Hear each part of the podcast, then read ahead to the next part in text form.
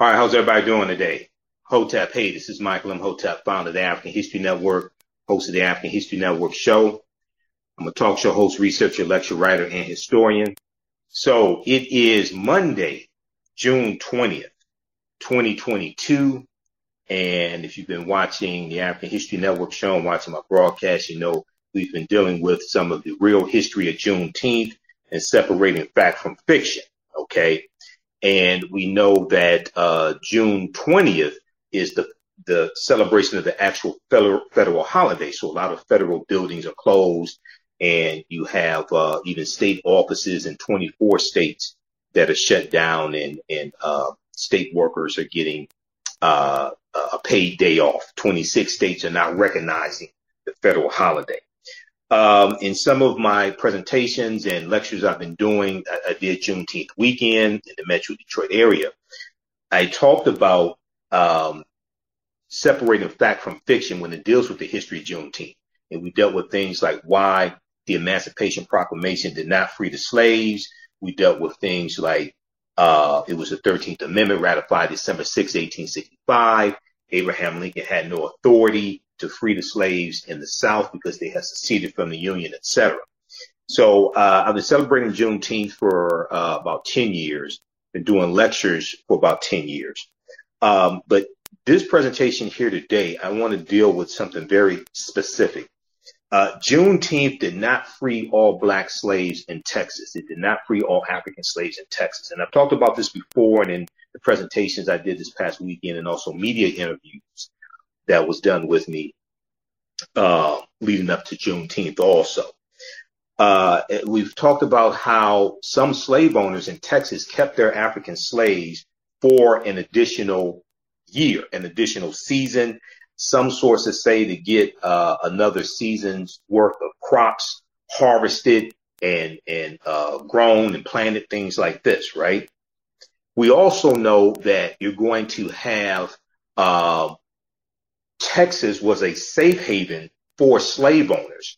So because there was less of a presence of Union troops in Texas, you're going to have slave owners taking their African slaves from Mississippi, Louisiana, Arkansas, things like this into Texas. All right. But also was, was long known to a, a much lesser extent is even though they're going to hold some of the African slaves, so there's two, approximately two hundred fifty thousand of them in Texas, okay? Not just Galveston, Texas, but in Texas. We know that on June eighteenth, Major General Gordon Granger arrives at the beach there in Galveston, Texas, with about two thousand Union troops. Many of them were um, African-American men, okay? About two thousand Union troops, many of them African-American men. And they are there to enforce General Order Number Three.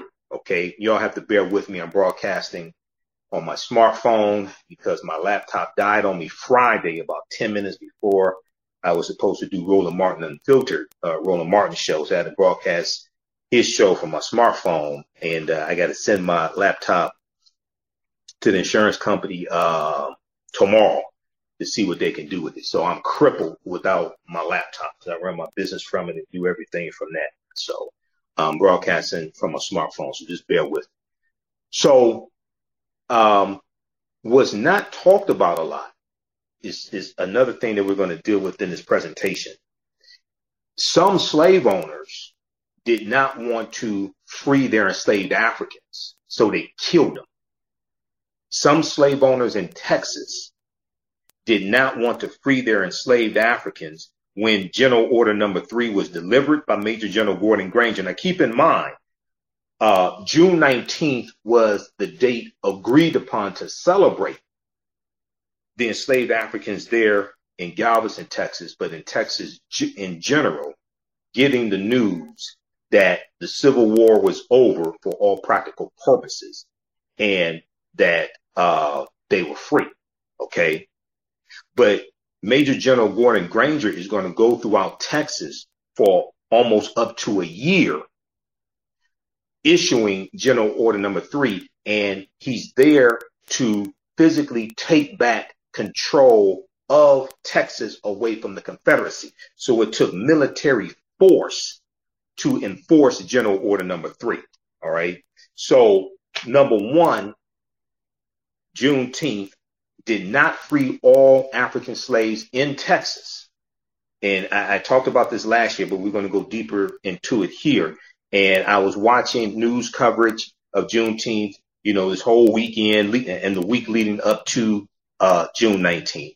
And I was watching news coverage today, and they were saying, you know, this was the last day of slavery in this country. No, it's not. That's absolutely false. That was the that was not the last day of slavery in this country.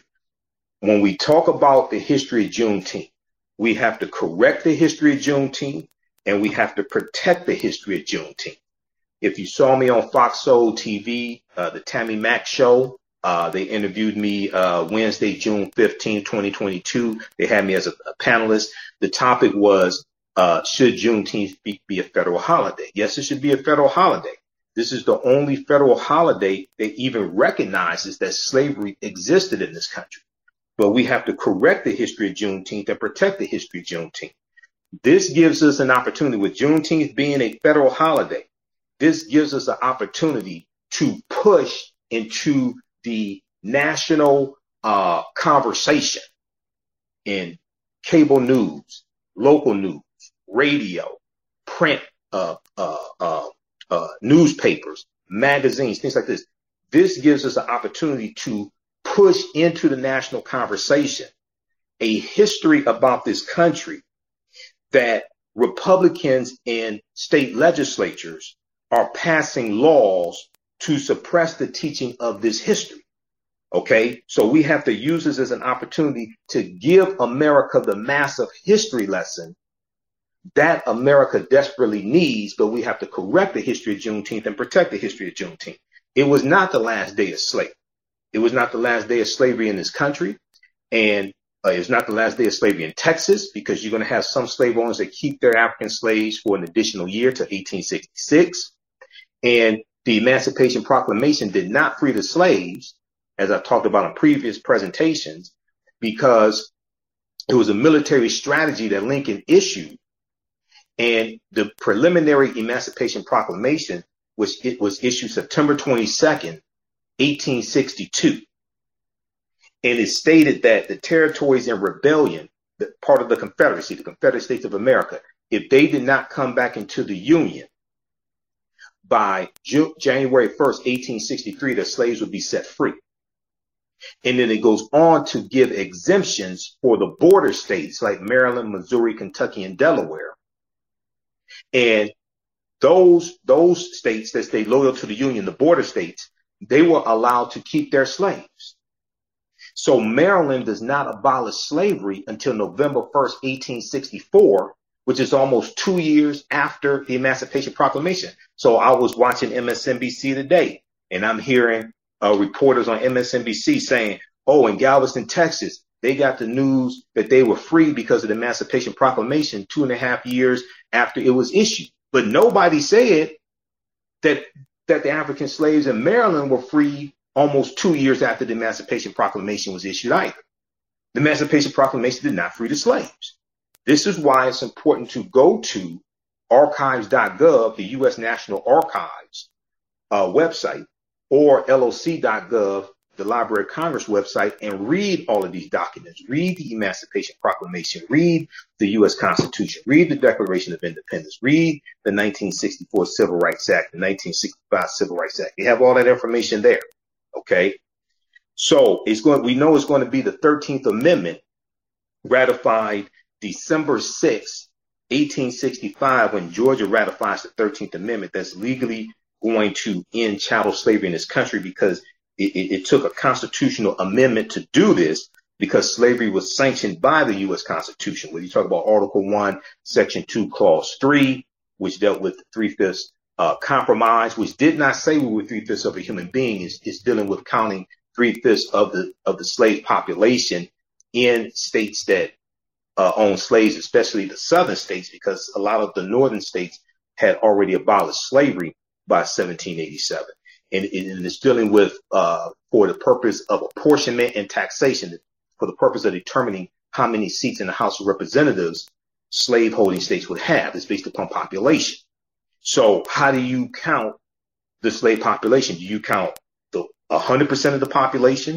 Do you count the full population in states like Virginia and Alabama and things like this? Do you count the full population, uh, or, or, or uh, uh, uh, uh, you know, Virginia, uh, et cetera? Do you count the full population? Do you count the uh, uh, population? Uh, you count half of the population? Do you count three quarters of the population?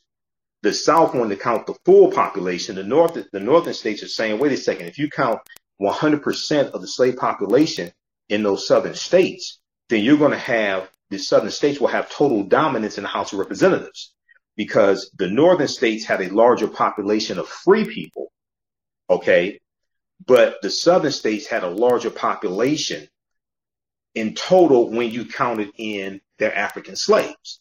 So that's what the three-fifths compromise is. It's not saying we were three-fifths of a human being.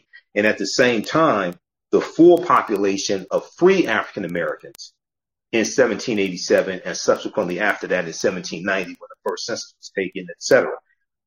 The, the, the, the full population of free African Americans was counted for the purpose of apportionment as well, okay? So Article four, Section two of the U S Constitution laid the foundation for the Fugitive Slave Act of seventeen ninety-three and eighteen fifty. So slavery was sanctioned by the U S Constitution. Uh, so it took a constitutional amendment to formally, legally end slavery in this country. All right, now, there was an article from, and how's everybody doing? Share this broadcasting and social media platforms. Give us a thumbs up, give us a heart, give us a like. I'm broadcasting from my smartphone. My laptop crashed on me. Uh, so I'm trying to get it repaired or replaced or what have you, okay? Uh, also visit our new website, the African History Network dot com. the African History Network dot com is our new website. I built it before my laptop uh, went down on me. So we have my D V D lectures. Like I have a two and a half hour lecture dealing with the real history of Juneteenth. We go deep, deep into this history. Uh, uh, this presentation, Juneteenth history, Emancipation Day, but not Independence Day. We never got our forty acres and a mule. Doctor King's Poor People's Campaign, we're coming to get our check. So this is at our website, the African History Network dot com. It's a new website. We have it in uh, uh, D V D format. If you want in digital download format, uh, email us. And uh, we have it in digital download format also. Okay, that's on sale, ten dollars. And you can also register for the online history classes I teach on Saturdays and Sundays.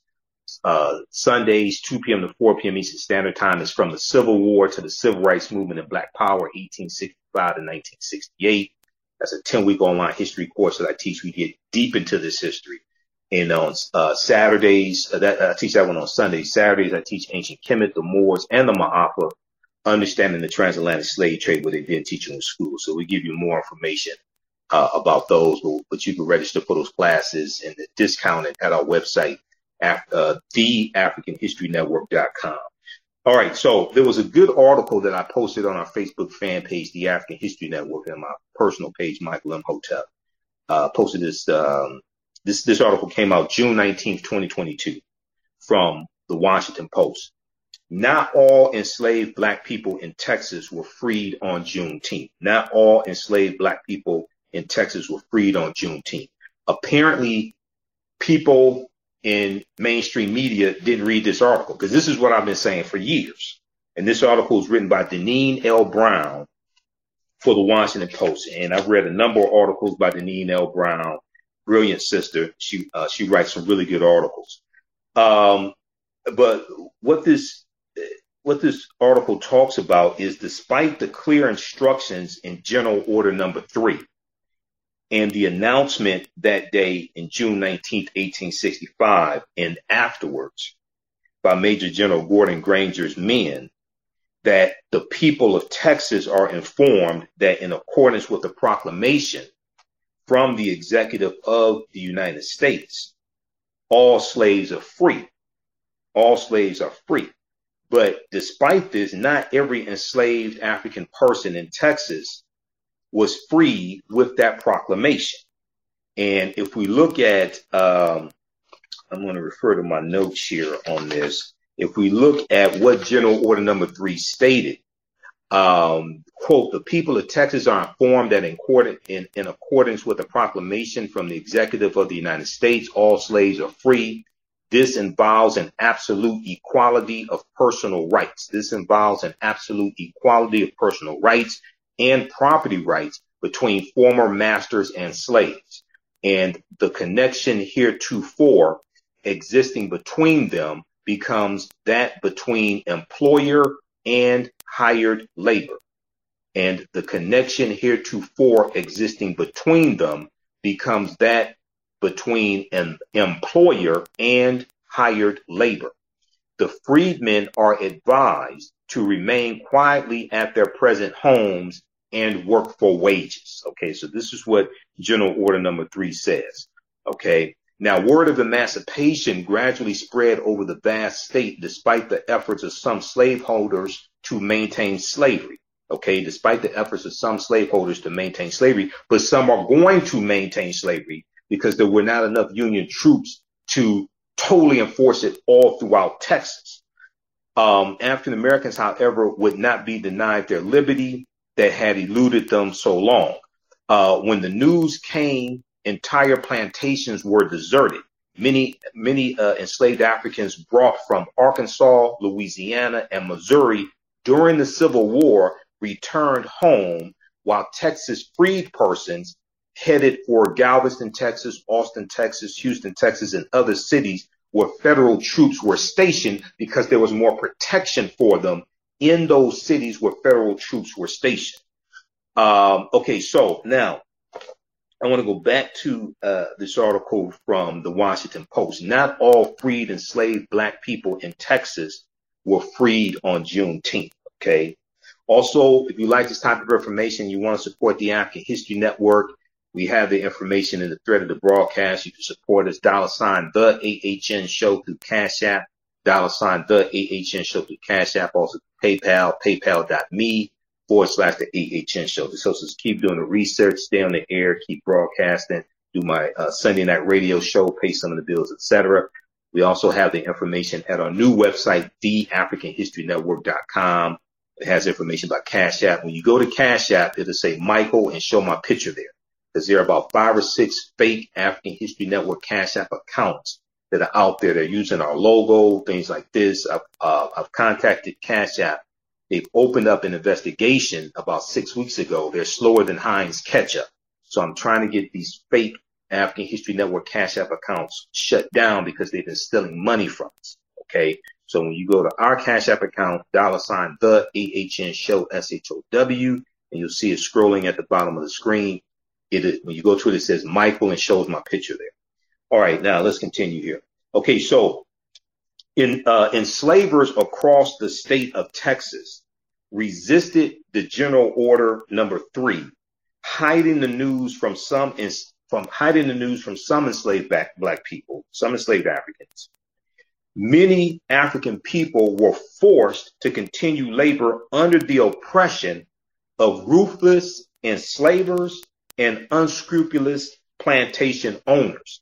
So in some cases, the word is going to be kept away from them. In other cases, they're going to find out they were free, but they were forced by their slave owners to stay in captivity, okay? Because word is spreading from plantation to plantation. There was also another good article that I read. Now, I have a whole file folder, so I'm not, I'm not new to this at all. I have a whole file folder on Juneteenth. I've done, I've been doing presentations for, uh, uh, going back to twenty twelve. Then I got a file folder here dealing with articles dealing with Juneteenth. But there was a good one that came out, um, uh, June twentieth, twenty twenty. Four enduring, um, four enduring myths about Juneteenth are not based on facts. We're going to talk about this also because this dispels myths surrounding Juneteenth history. One of them I've already talked about, dealing with the Emancipation Proclamation. Four enduring myths about Juneteenth are not based on facts. So we have to correct the history of Juneteenth. and we have to protect the history of Juneteenth. So everybody watching on Facebook and YouTube, give us a thumbs up, give us a heart, give us a like, share this broadcast on your social media platforms, share it with your friends and family, okay? So we know that June seventeenth, twenty twenty-one, President Joe Biden signed uh, into law the bill that passed the House of Representatives, passed the U S Senate. It was sponsored by Representative Sheila Jackson Lee of Texas in the House of Representatives. We know our uh, sister, Mother Opal Lee, Opal Lee, who was ninety-four years old last year. She's ninety-five now. We know she uh, marched for years to make Juneteenth a national holiday, a federal holiday. We know she worked for years and marched to make Juneteenth a federal holiday. She's also a member of Zeta Phi, Zeta Phi Beta Sorority Incorporated, which are my sisters, because I'm a member of Phi Beta Sigma Fraternity Incorporated. So um, the announcement on June nineteenth, eighteen sixty-five, did not end slavery in Texas. The barbaric institution continued in other forms and, and by other names, according to historians. Uh, one historian, C R Gibbs, the, the letter, uh, the initial C R and Gibbs, G I B B S, said there was almost universal agreement from statements of enslaved people that many Texas slave owners held off making the announcement. Uh, many black Texas, many black Texans did not receive the news until eighteen sixty-six. Quote, slave owners resorted to tricks. They delayed, they postponed. This was money, C R Gibbs uh, said. He's the author of the book Black, Copper, and Bright, B R I G H T, Black, Copper, and Bright, the District of Columbia's Black Civil War Regiment. He said they wanted to continue to get every last drop of sweat from slavery. Now, uh, even after Major General Gordon Granger's order, African people remained in, quote, such a delicate situation in Texas. Uh, C R Gibbs said, you have the collapse of the Confederate government and roving bands of men who wanted to turn the clock back. A Union officer said, quote, given a choice between hell and Texas, I would live in hell and rent out Texas. It was just that bad in Texas, he said. Now, during the Civil War, Texas was a refuge for enslavers, as I talked about before. And, and, and um, you know, I spoke in um, Inkster, Michigan. Uh, I spoke at two locations in Inkster, Michigan on Saturday, Saint Clement's Church, Saturday morning. And then also uh, at the Floyd B. Simmons Recreational Center, they had a uh, Juneteenth uh, Middle Passage commemoration uh, event there. So I spoke there, and uh, uh, it's important. See, see, this one of the, one of the reasons why it's so important to celebrate Juneteenth. It celebrates freedom, number one, but but this gives us an opportunity to deal with the history of the Civil War, eighteen sixty-one to eighteen sixty-five, and the history of Reconstruction, which is the period of time after the Civil War, eighteen sixty-five to eighteen seventy-seven, and the advancements that African Americans were making when it came to acquiring land, getting education, starting businesses, getting elected to public office. There are about two thousand African African American men who got elected to uh, elected office, uh, public office uh, during Reconstruction. And we're going to have a couple of uh, uh, U S senators like Hiram Rhodes Revels in uh, eighteen seventy out of Mississippi. You're going to have uh, the majority of them are going to be in the House of Representatives. When we look at the state legislature of South Carolina, the majority of the state legislature of South Carolina were made up of African-American men during Reconstruction. Then you're going to have the Compromise of eighteen seventy-seven, which ends Reconstruction. We're going to see a reversal of these uh, gains that we're making, but we're also going to see an increase in domestic terrorism. Even during Reconstruction, we see this. Uh, this is why uh, eighteen seventy-one, the Ku Klux Klan Act is uh, implemented by uh, President Ulysses S. Grant, October eighteen seventy-one. Uh, he declares martial law in nine counties in South Carolina to crack down on activities of the Ku Klux Klan who were attacking and killing uh, African-American elected officials as well as uh, as well as white Republicans uh, who were uh, many of our allies. They were being attacked by the Klan and domestic terrorist organizations like the White League and the Red Shirts and things like this. Okay, so uh, even after Major General Gordon, uh, sorry, during the Civil War, Texas was a refuge for enslavers evading emancipation. Quote, slave owners in Arkansas, Tennessee, and Louisiana ran their Negroes from Arkansas, Louisiana, and other parts of the states into Texas because the U S. Army had not reached Texas, because the U S. Army had not reached Texas, said W. Marvin Delaney, a retired University of Texas Arlington historian and president of the Association for the Study of African American Life and History, also known as ASALA. ASALA is the uh, organization that Doctor Carter G. Woodson co-founded uh, September ninth, uh, nineteen fifteen uh, in Chicago. Okay, the Association for the Study of Negro Life and History, which is now the Association for the Study of African American Life and History. And we know in uh, February nineteen twenty-six, Doctor Carter G. Woodson uh, co-founded, he, he founded uh, Negro History Week. Okay, the second week in uh, February, Negro History Week, which in nineteen seventy-six uh, became uh, uh, Black History Month. All right, even though in Virginia, we know they were selling it, ce celebrating it for uh, Uh, a whole month, going back to about the nineteen forties and nineteen fifties or so. All right. Now, uh, after Major General Gordon Granger's order, General Order Number Three, the Union Army literally had to march across Texas to enforce the order and free enslaved African people. They literally had to march across Texas to enforce the order and free enslaved African people, because keep in mind, they're on horseback, they're on foot, they're not in they're not in escalades, okay, they're not in expeditions, they're on horseback and foot. Texas is a huge state, okay, so they're going through for almost a year delivering General Order Number Three. This is why June nineteenth was the agreed upon date to commemorate and celebrate the uh, General Order Number Three being issued, but they're doing this for a number of days, not just one.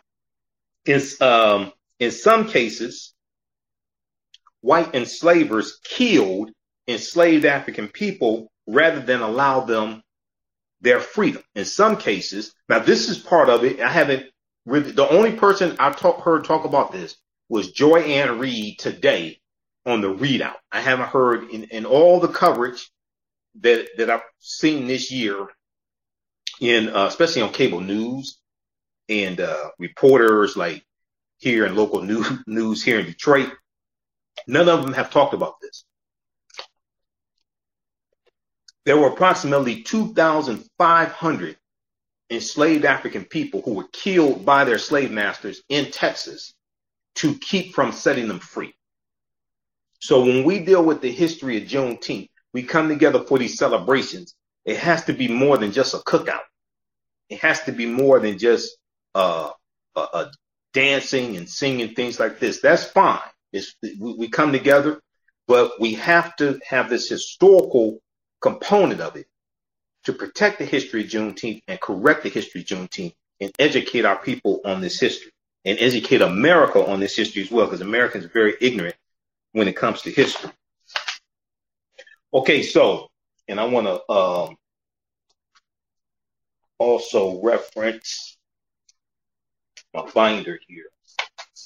This is one of the binders I use in uh, the online history class I teach as well.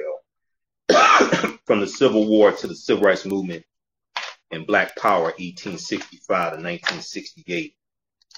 There's actually two binders, two huge binders that I have pulling information for that ten-week online class, because there's a, a piece here dealing with the role of white female slave owners in eighteen fifty and eighteen sixty. And I want to talk about one named Martha Gibbs, who um, fled Mississippi and went into Texas with her African slaves. She's one of those people that did this. Okay, so uh, Texas was Texas Texans were so resentful that African Americans would become free that they literally carried out a pogrom, P O G R O M. They literally carried out a pogrom said uh, W. Marvin Delaney, citing a speech by Barry A. Crunch, a professor of history at Gallaudet, Gallaudet University, G A L L A U D E T. Quote, they killed as many as two thousand five hundred. They were just murdered outright across the state, the state of Texas. Now, violence increased across, violence increased against African Americans between eighteen sixty-five and eighteen sixty-eight. And we know we have the um, Opelousas massacre of uh, eighteen sixty-eight, Opelousas, Louisiana, and that was surrounding politics and African Americans voting, the Opelousas massacre. Um, in some cases, enslaved African people in Texas were run down by bloodhounds or shot rather than being released from bondage. Quote, it takes almost it, it, it takes almost over a year for the Union Army to literally grow, go across the state of Texas and free African Americans from slavery. So the article goes on to talk about how, what I've stated numerous times before, the Emancipation Proclamation did not free the slaves. Slavery formally ended in the United States December sixth, eighteen sixty-five, with the ratification of the thirteenth Amendment, which stated, quote, neither slavery nor involuntary servitude except as a punishment for crime where, uh, whereof the party shall never be duly convicted shall exist within the United States. Now, people talk about a loophole that re-enslaves African Americans. I encourage you, that's a myth. The thirteenth Amendment is based upon what's known as the Northwest Ordinance of seventeen eighty-seven. That phrase dealing with involuntary servitude, things like this, that already existed and already applied to white men. And they're given the same rights to African American men. And if you look at Uh, prison rates and things like this, even leading up to the nineteen seventies, the prison rates in this country were relatively low. Yes, African Americans disproportionately made up prisoners, but what people call mass incarceration, that doesn't really start till about nineteen seventy, nineteen seventy-one, because Richard Nixon declares his war on drugs June seventeenth, nineteen seventy-one, in front of Congress, and from nineteen seventy to nineteen ninety-three, the U S prison population quadruples in this country. It goes from about three hundred thousand in nineteen seventy to one point three million in nineteen ninety-three. You can go to um, B J S dot gov, Bureau of Justice Statistics uh, website, uh, U S government, B J S dot gov. You can look at uh, the uh, incarceration uh, numbers um, for decades. Now, this is before the nineteen ninety-four crime bill. That wasn't signed to September thirteenth, nineteen ninety-four. I know people think like to think that, oh, that ninety-four crime bill created mass incarceration. No, it didn't. You you didn't look at the you didn't look at the period of time from nineteen seventy to nineteen ninety-three. U S prison population quadrupled during that period of time. That's before the crime bill was even signed into law. Okay, so watch the, I, I interviewed Doctor Daryl Scott, history professor at Howard University. He's a historian, former past president of ASALA, Association for the Study of African American Life and History. And uh, he's a friend of mine.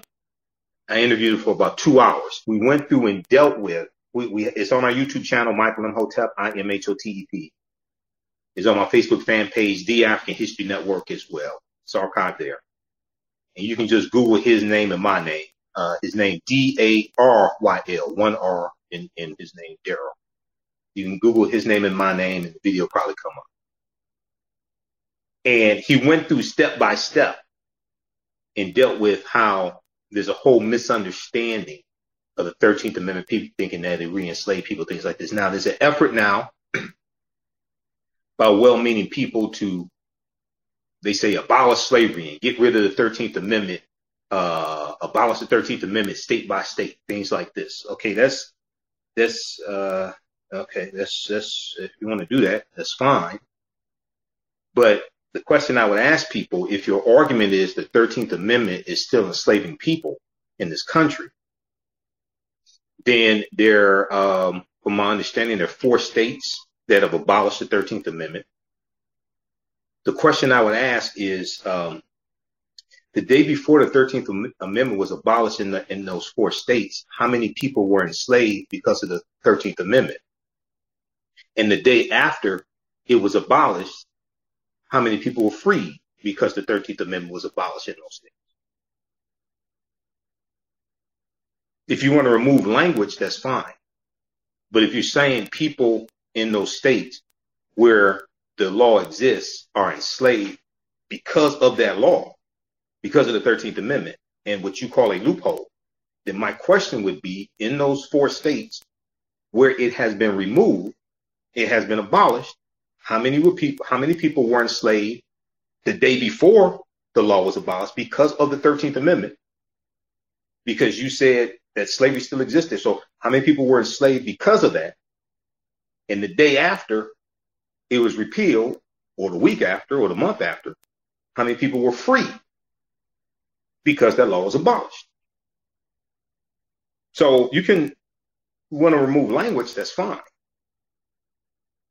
But what evidence are you citing that people were enslaved because of that language? And what states have abolished privatized prisons because the thirteenth Amendment was repealed in those states? Now, I know California abolished privatized prisons because it was on the, it was um it was uh, passed in the state legislature, signed into law by Governor Gavin Newsom, things like this, right? But I, I don't think that was because the thirteenth Amendment was repealed in California. Okay, so uh, all right. Watch the interview that I did with Doctor Daryl Scott. It's an excellent history lesson. Now, but people want to remove language. Okay, all right. So, uh, let me see here. All right. Now, another thing that's extremely important to understand, and I've I've heard a little bit about this previously in, in all my research on Juneteenth, but probably nothing in mainstream media about this. You had slave owners in Texas, after General Order Number Three is issued, they're going to flee Texas and take their African slaves, and they go to Cuba and Brazil as a safe haven, because Cuba did not abolish slavery until eighteen eighty-six, and Brazil did not abolish slavery until eighteen eighty-eight. And there are descendants of these white supremacist Confederates, their descendants, that still live in Brazil today. They're called Confederados. How many people knew about this? They're called Confederados, okay? Now, some enslavers resisted. We go back to the article from the Washington Post. Not all enslaved black people in Texas were freed on Juneteenth. Here's the article, and I have my notes here written on it as well.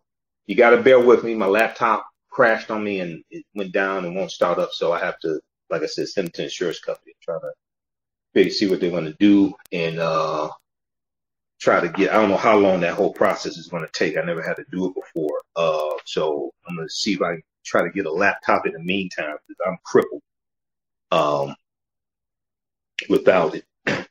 But if we continue here, page three of this article,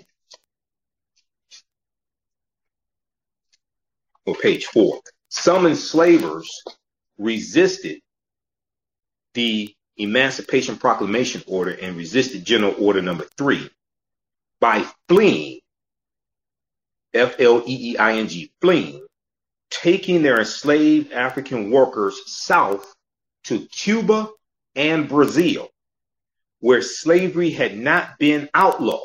Cuba outlawed slavery in eighteen eighty-six. Brazil outlawed slavery in eighteen eighty-eight.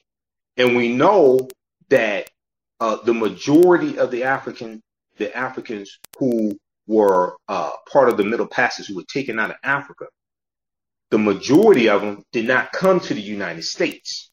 We know the largest population go to South America, especially Brazil. And then they're going to go to the Caribbean. They go to Haiti and Jamaica and Puerto Rico and Honduras, uh, Hispaniola. And we know the western third of Hispaniola is where you have Haiti, Haiti, Haiti, Saint Dominique, uh, what the French called it, Santo Domingo is what the Spanish called it. So the uh, somewhere maybe four or five percent actually come to the U S. Okay. So this is a part of the history dealing with Juneteenth that almost nobody talks about. These white supremacists that flee, these slave owners that flee Texas to avoid freeing their slaves, and they go to Cuba and Brazil to keep them enslaved.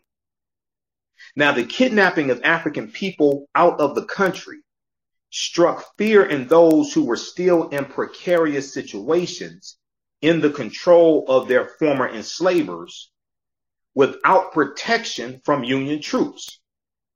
Frederick Douglass's brother, Perry Downs, P E R R Y D O W N S, Perry Downs, who was enslaved in Texas, recounted hearing his enslaver say that he would run his quote unquote property out of Texas. He would run his quote unquote property out of Texas. Now, no one knows how many enslaved African people were driven farther south by enslavers, because we know Cuba is ninety miles away from the United States. Okay, Cuba. Okay, and that was Spanish territory. And then Cuba's going to gain its independence. You have the Um, uh, Spanish-American War, eighteen ninety-eight. If you saw the movie Posse with Melvin Van Peebles and Mario Van Peebles and Sally Richardson, um, that movie Posse takes place in eighteen eighty-nine. In fact, it takes place in eighteen ninety-eight. During, you know, the, the, uh, they were deserters from the Army, from the U S Army. That takes place in eighteen ninety-eight during the Spanish-American War. That's the backdrop. That's the setting, historical setting of that whole movie. That's a that's a fantastic movie, Posse. Big Daddy Kane is in there. That's a fantastic movie, it, it, and they have some deep history in there. One of the things they talk about is uh, approximately one third of what we call cowboys during the Old West were black, African American. Okay, and the term cowboy originally was a derogatory term because white men were called cattlemen, cattlemen. Or cowhands. African American men were called cowboys. Okay, but uh, one, our, our skills when it came to uh, roping, uh, steer, and and and and uh, bullfights and all all that stuff. Okay, the rodeos and Bill Pickett rodeos, things like that. Our, our skill set was was uh, so good that it caused us to have a lot of. It caused even white men to respect a lot of us. One. Because of our skills. Uh, but cowboy became a general term and lost its negative stereotypical stigma. Okay, but originally cowboy was a pejorative, derisive uh, term used for African American men, calling them a boy. Okay, so let's continue here. No one knows how many enslaved African people were driven farther south by enslavers to avoid freeing them out of Texas and, and going. Uh, some are going to go into Cuba. Others are going to take their African slaves to Brazil. Quote, there were unnamed numbers of, of black people taken out of, the, out of the United States to places where there was still slavery, end quote, said um, This was uh, C R Gibbs, the historian C R Gibbs. Now, slavery was not abolished in Cuba until eighteen eighty-six, as I said previously. Brazil became the last country in the Americas to abolish slavery in eighteen eighty-eight. So they're looking, so just as many of these slave owners like Martha Gibbs, who we're going to talk about here in just a minute, who and Professor Stephanie E. Jones Rogers talks about Martha Gibbs in her book, They Were Her Property. uh, which deals with which deals with white women and slavery. Okay, they were her property, white women as slave owners in the American South. This is a book that came out February twenty nineteen. I did a presentation about Professor Stephanie E. Jones Rogers' work uh, and her book uh, when this came out in twenty nineteen. Martha Gibbs was a white female slave owner from Mississippi, and she, she leaves Mississippi and takes her African slaves into Texas, okay, because Texas was a safe haven for many slave owners because there was less of a uh, presence of Union troops in Texas, and Texas was more removed from battles during the Civil War also. All right, so uh, slavery was not abolished in Cuba until eighteen eighty-six, and it was not abolished in Brazil until eighteen eighty-eight.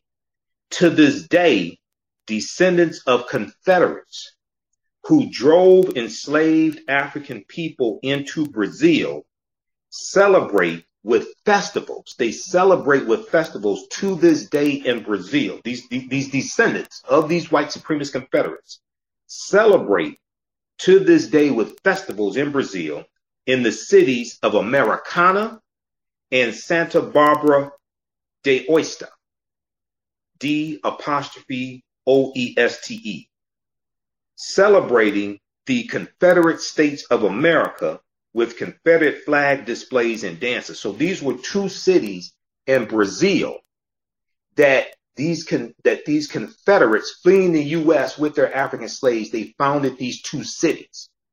Their descendants the, of, of, of these white slave owners still live, some of them still live in those two cities today, okay? There's, a, there's another article I'm going to reference dealing with this, because this article here from the Washington Post references another article from the Washington Post from July eleventh, twenty twenty, that goes deeper into this history. This is a piece of history related to Juneteenth that is not talked about, okay?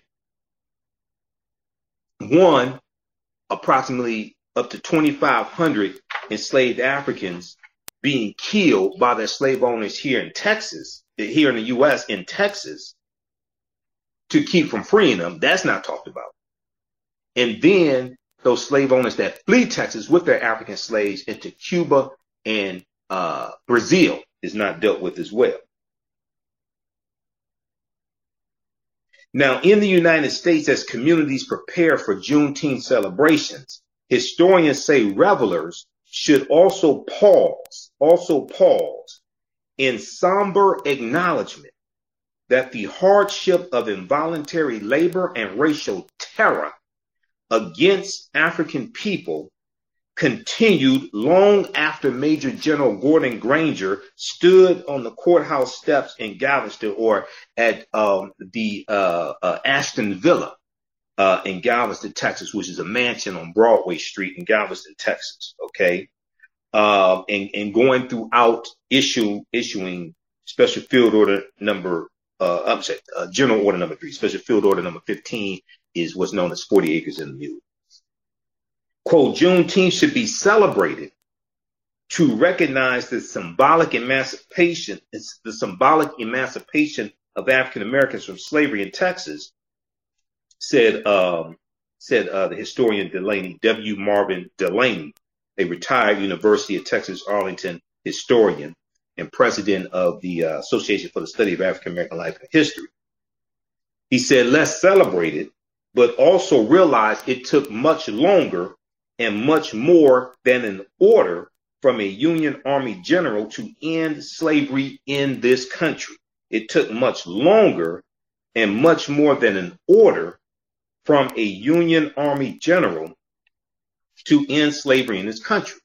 Once again, as I said before, and I, and I, as I've been saying for years, Juneteenth did not free, or all African slaves in Texas were not freed June nineteenth, eighteen sixty-five, or even after that as they're going through issuing and delivering General Order Number Three.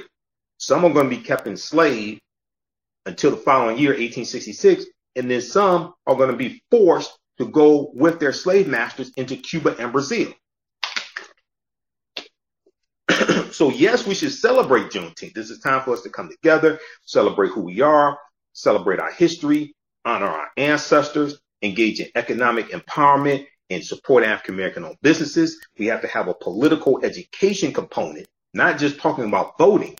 What are you voting for? We have to have a political education component infused into these Juneteenth celebrations. Because when I do my presentations, I deal with history, political education, law, and economic empowerment.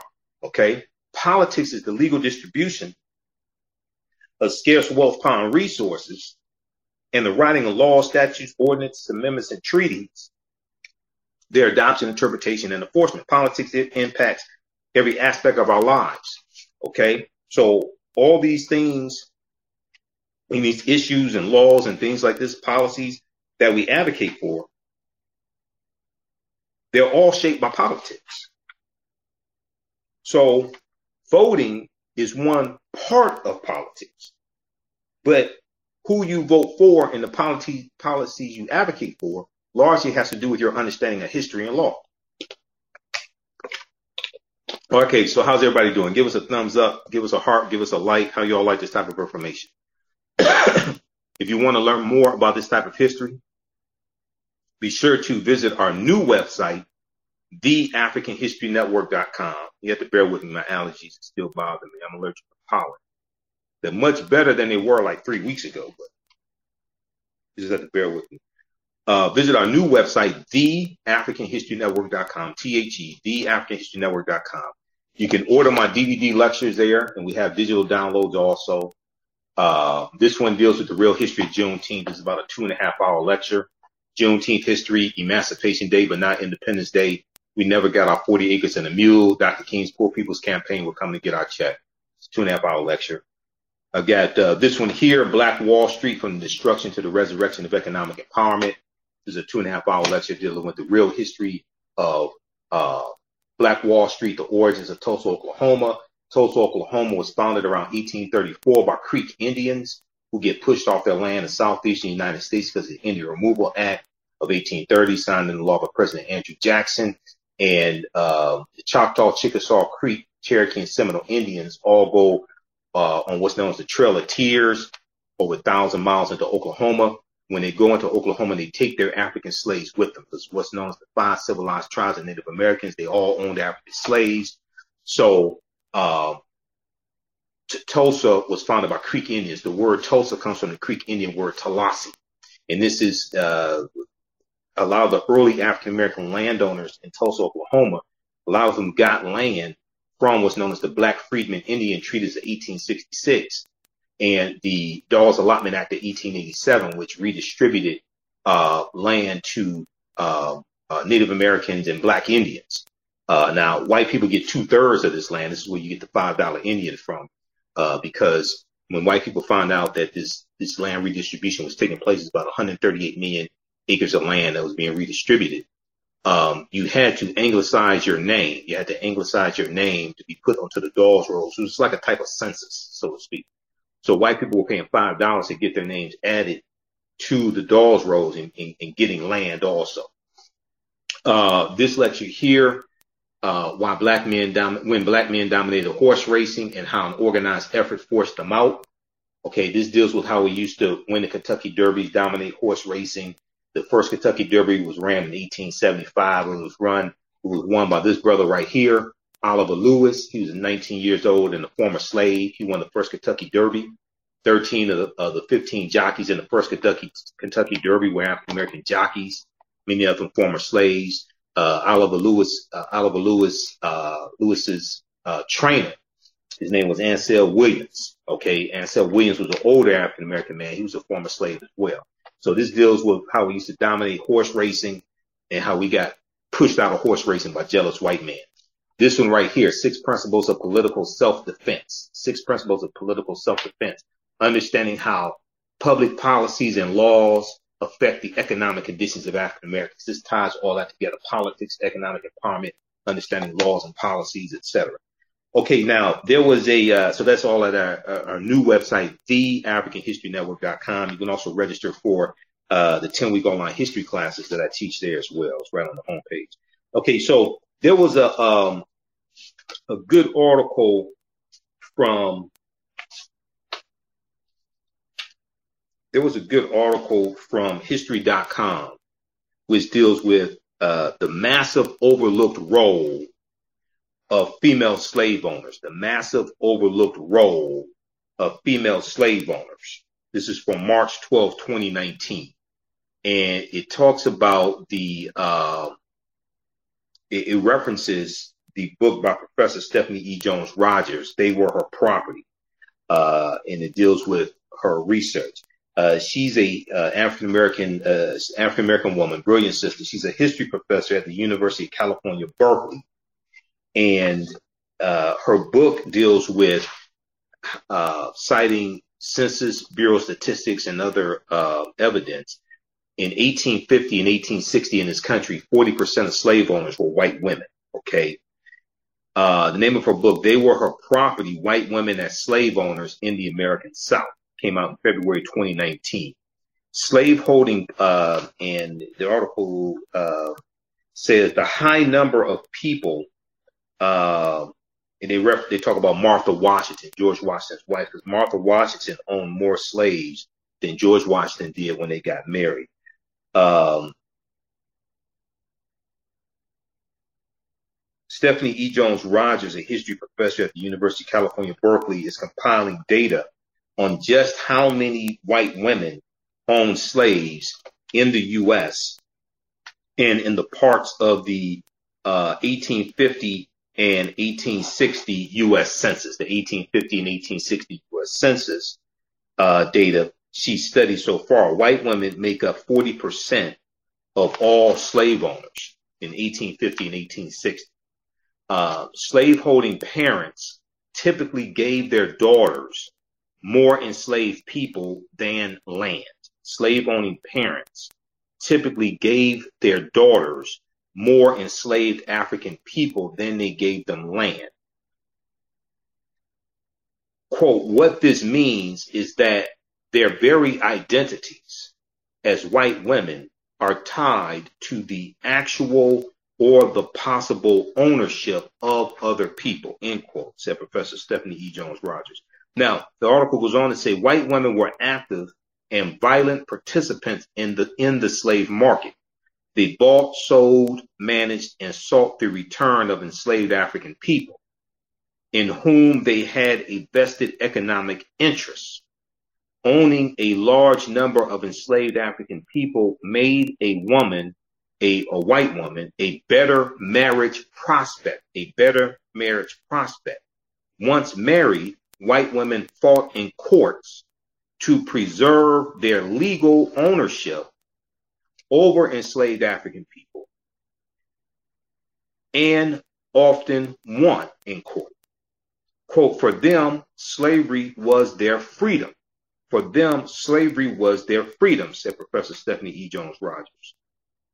Now, uh, in this article, they talk about a, um, they talk about Martha Gibbs, page three. White women also fought to maintain the wealth and free labor that slavery provided them through the Civil War. Civil War is eighteen sixty-one to eighteen sixty-five, okay? The U S, the, as Union troops made their way through the South, freeing enslaved African people, white women, white women would move enslaved people farther from the soldiers' path. One white woman named Martha Gibbs, Martha Gibbs, not Marla Gibbs, two two seven and the Jeffersons. There's no place like home. I mean, no place, child. Not Marla Gibbs, Martha Gibbs, okay? One white woman named Martha Gibbs even took enslaved African people to Texas and forced them to work and forced them to work for her at gunpoint until eighteen sixty-six. This gets back to what I was talking about, saying all enslaved African people in Texas were not freed in eighteen sixty-five. Okay? The slaves that Martha Gibbs owned is an example of that. She kept her African slaves by force until eighteen sixty-six. And this is even after uh, the thirteenth Amendment ratified uh, December sixth, eighteen sixty-five, when Georgia ratifies the thirteenth Amendment. Now, after the Civil War, Southern white women, after the Civil War, Southern white women sought to recreate slavery through exploitative work contracts. Through exploitative work contracts. Some also wrote books portraying the institution of slavery as gentle and benign, the most famous being Gone with the Wind by Margaret Mitchell, which is one of the biggest pieces of propaganda when it comes to the history of slavery. Gone with the Wind and Mammy and Butterfly McQueen, you know, uh, uh, Hattie McDaniels, uh, Mammy and Butterfly McQueen, I don't know nothing about birthing no babies, things like this. One of the biggest pieces of propaganda.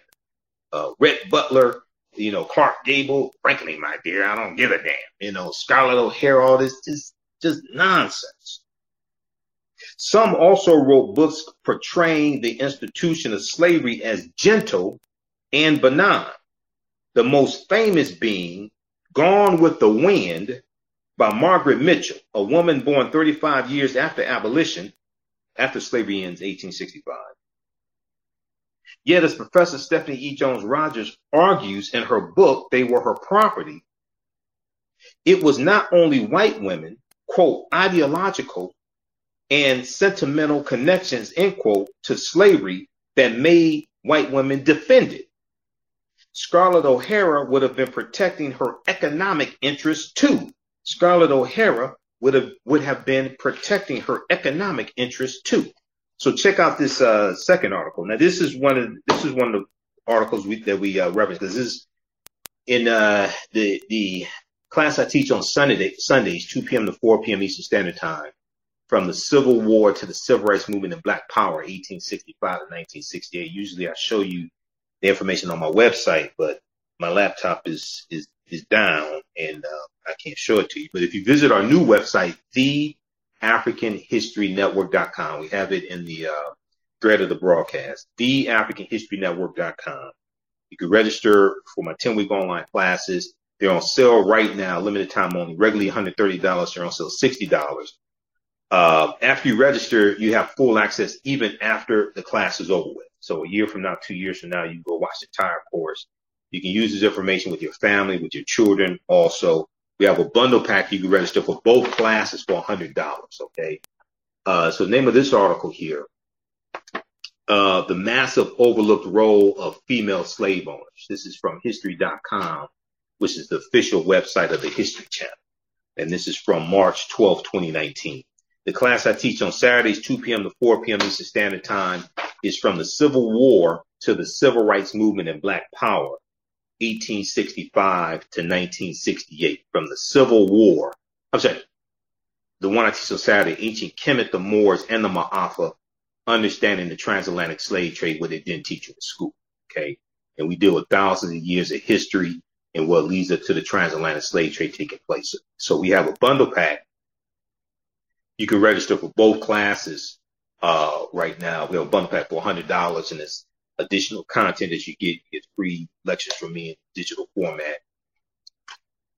So it's about a three hundred sixty dollars value that you get. Um, it's about a, excuse me, about a three hundred sixty dollars value that you get uh, for one hundred dollars, okay? And like I said, even after the ten-week online classes are over with, you can uh, go back and watch it anytime, okay? And um, you go back and watch it anytime. You'll still have full access a year from now, two years from now. You'll still have full access to the class. All right. Uh, let's continue. Okay. Um, There's a this other article that I want to get to. This gets deeper into the, the history of white slave owners in Texas, fleeing Texas and forcing their African slaves to go to Cuba and Brazil so they could so that they can t- continue to enslave them after eighteen sixty-five. ninety-nine point nine percent of the conversations dealing with Juneteenth don't deal with this, don't deal with this history. Okay. So uh, the article from the Washington Post, the first article from Washington Post that I shared with you, uh, that was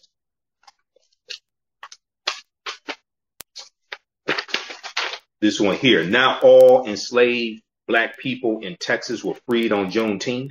Okay, that came out June nineteenth, twenty twenty-two.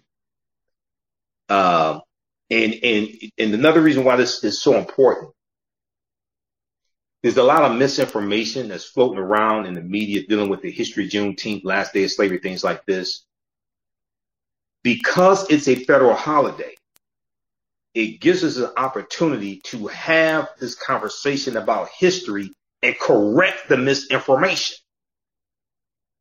If it wasn't a federal holiday, you wouldn't see all these articles being written by uh, written about it. And, and look at the articles here uh, on, on the African History Network on Facebook, and I post a lot of those articles. You wouldn't have this coverage in, in media. So we have to use this to, one, educate ourselves, two, educate America and give America the massive history lesson that it needs. But that history has to be con- corrected. The history has to be corrected at white house dot gov. The history has to be corrected in the history books. And then we have to use that as a springboard to force the policies that we want and vote people into office who will vote for those policies. Because it takes two hundred eighteen votes to get any bill passed in the House of Representatives. So many of these bills will pass the House of Representatives, but you don't have sixty votes in the Senate for it. Okay, George Floyd Justice and Policing Act passed the U S House of Representatives by a vote of two twenty to two twelve. No Republicans voted for the bill. Remember that come November twenty twenty-two. No Republicans voted for the George Floyd Justice and Policing Act, even though they talked about how, oh, it was so terrible what happened to George Floyd. But when it came time to do something about it, you voted against it. Then when it goes to the Senate, it was blocked by lying uh, Senator uh, uh, Tim Scott of South Carolina, who said the sticking point was defund the police, which is a lie, because September twenty-fifth, twenty twenty-one, Uh, the Fraternal Order of Police and the International Association of, of Police Chiefs put out a joint statement saying that defund the police was never part of uh, the George Floyd Justice and Policing Act, number one. Number two, that those two organizations supported the George Floyd Justice and Policing Act. And they talked about how it would protect the rights of police. It would make communities safer. It gave additional funding for police because contrary to popular belief, and even Senator uh, Cory Booker of New Jersey said this. There's an article from C N N that talks about this because he did an interview with C N N. The George Floyd Justice and Policing Act actually funds the police. I've dealt with this on my show, the African History Network show. The George Floyd Justice and Policing Act actually funds the police. It does not defund the police. It funds the police. Senator Cory Booker said the George Floyd Justice and Policing Act spends millions more on policing, policing, M O R E, more, in addition to. Okay, he said it spends millions more on policing. And uh, let me see here. Hold on, we'll get so like this is so those maybe this is your first time watching this type of research I do. See, this is these are all articles here. I got two stacks of articles. Let me okay. Let me just show you. Let me just show these people think I'm playing. See, I don't play games. This is I got two stacks to my right. This is one stack of all articles. This ain't duplicate stuff. Okay, this is one stack of articles. This is the other stack of articles here. This is the type of research that I do. This is another stack of articles. See, this deals with the California Reparations Task Force. This is another stack of articles right here. This is one of the, this, the two binders that I teach from for my Sunday class. This is one of the binders. From the Civil War to the Civil Rights Movement and Black Power, eighteen sixty-five, nineteen sixty-eight. These are file folders of articles. This is one dealing with Juneteenth. I'm a historian. I don't play games. Proper documentation ends all conversation. This is my file folder on reparations. These are all articles dealing with reparations. This is my file folder on critical race theory, articles dealing with critical race theory, what it is. This is, uh, this is, this deals with a bunch of current articles here. This is uh, this one right here. This was actually a lot of stuff in here dealing with Buffalo, New York, and the Justice Department and their response to shooting Buffalo, New York. This is uh, so this. I have crates. I have a couple crates on the other side of the office full of file folders with articles. So I don't play games. All right. Now, this one, um, this article here. This gets deeper, deeper into the slave owners fleeing Texas going into Cuba and Brazil. They lost the Civil War and fled to Brazil. They lost the Civil War and fled to Brazil. Their descendants refused to take down the Confederate flag. This is from July eleventh, twenty twenty. Who has talked about this? Who have you heard talk about this, talking, uh, talking about uh, uh, Juneteenth? Because most of what I hear, a lot of the history I hear about Juneteenth is wrong. Okay, it was not the last day of slavery. Emancipation Proclamation did not free the slaves. All the slaves weren't freed on Juneteenth in Texas. Just, but it's just wrong.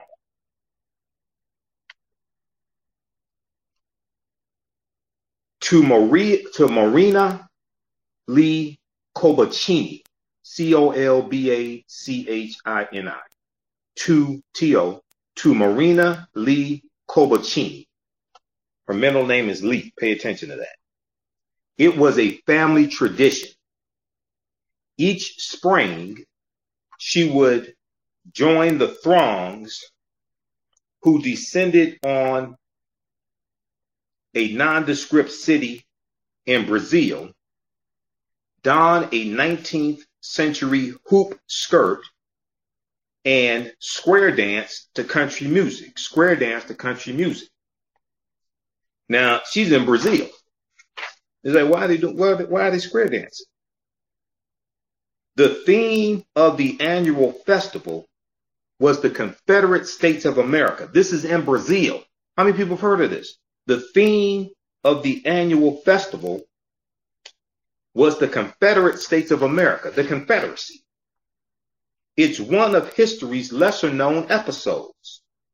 After the Civil War, thousands of defeated Southerners Thousands of defeated Southerners came to Brazil to self-exile in a country that still practiced slavery.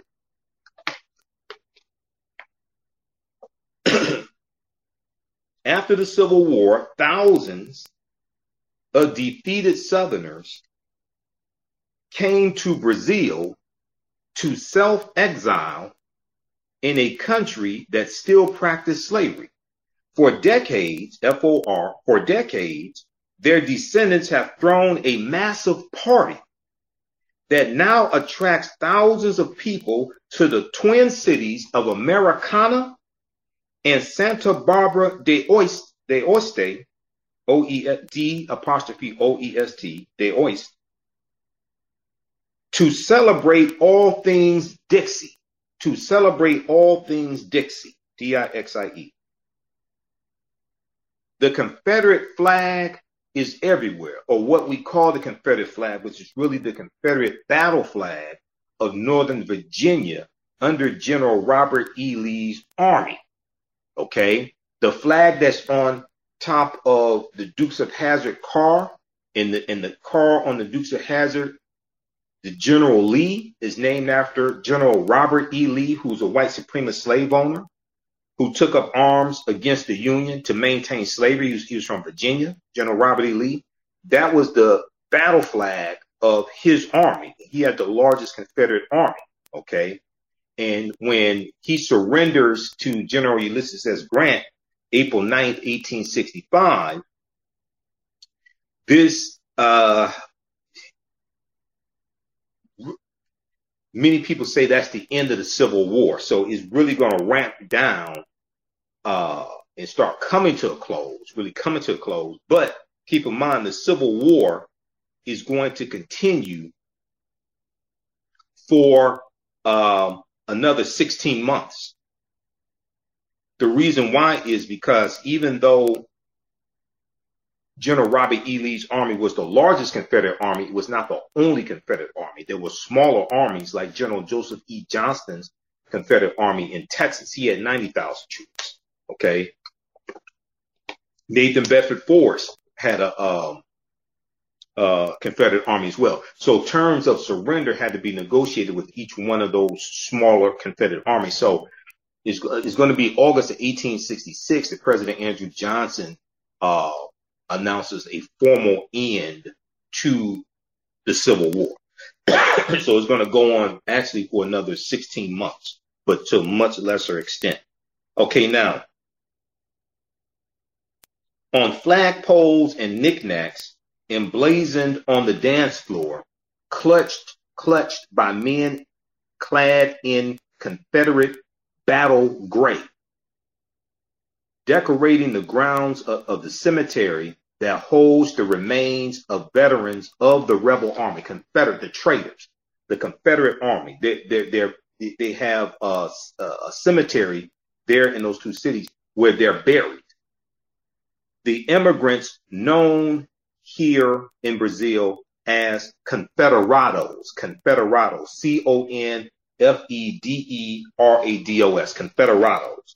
And the, the Confederates set up two cities in Brazil, Americana and uh, Santa Bárbara d'Oeste, in a country that has long been more preoccupied with class division than racism. The Confederate symbols, stripped of their American context, never registered much notice. But now, as the racial reckoning in the United States, following the killing of George Floyd, May twenty-fifth, twenty twenty, in Minneapolis, Minnesota, uh, inspires a similar reexamination of values in Brazil, that has begun to change. Okay, so keep in mind this article is from July eleventh, twenty twenty. Okay, so basically two months after George Floyd was killed.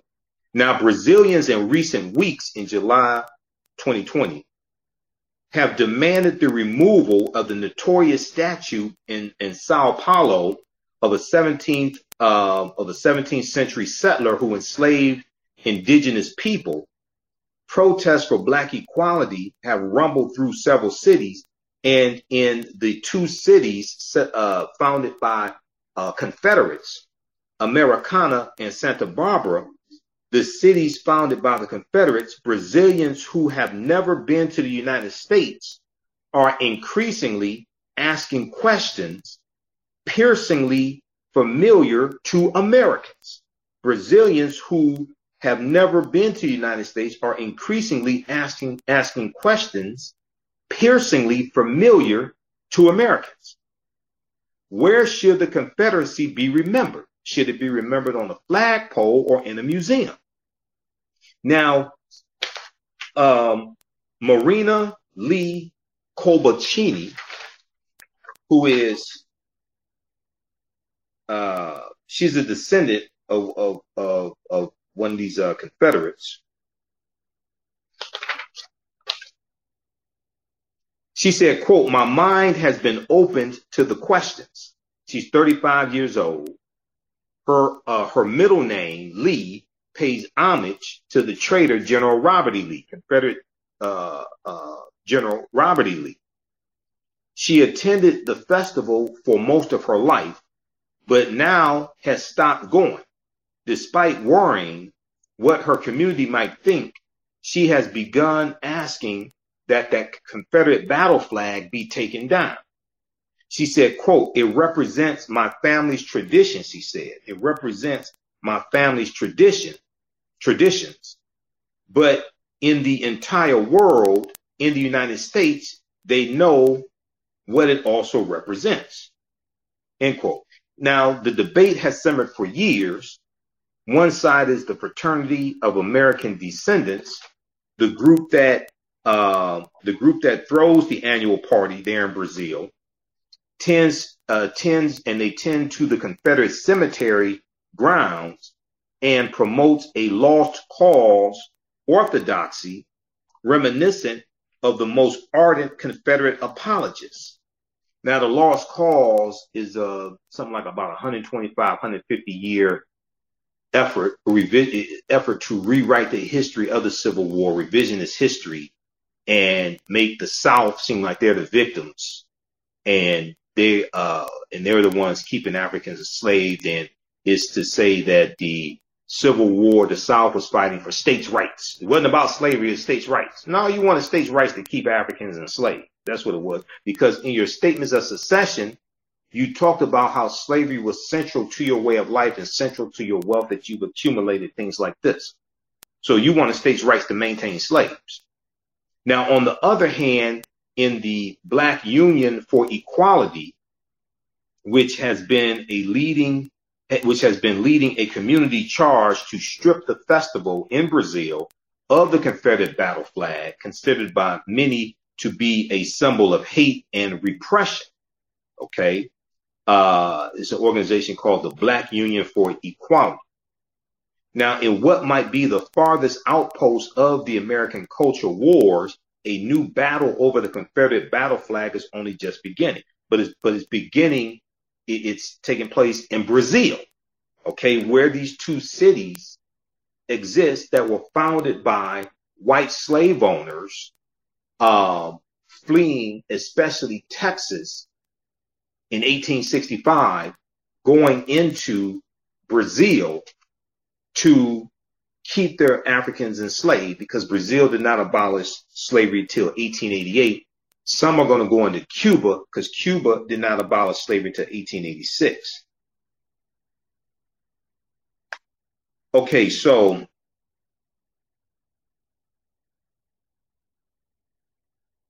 uh, the article goes on to say they have a section called "A Mass Exodus in Search of Land and Slaves."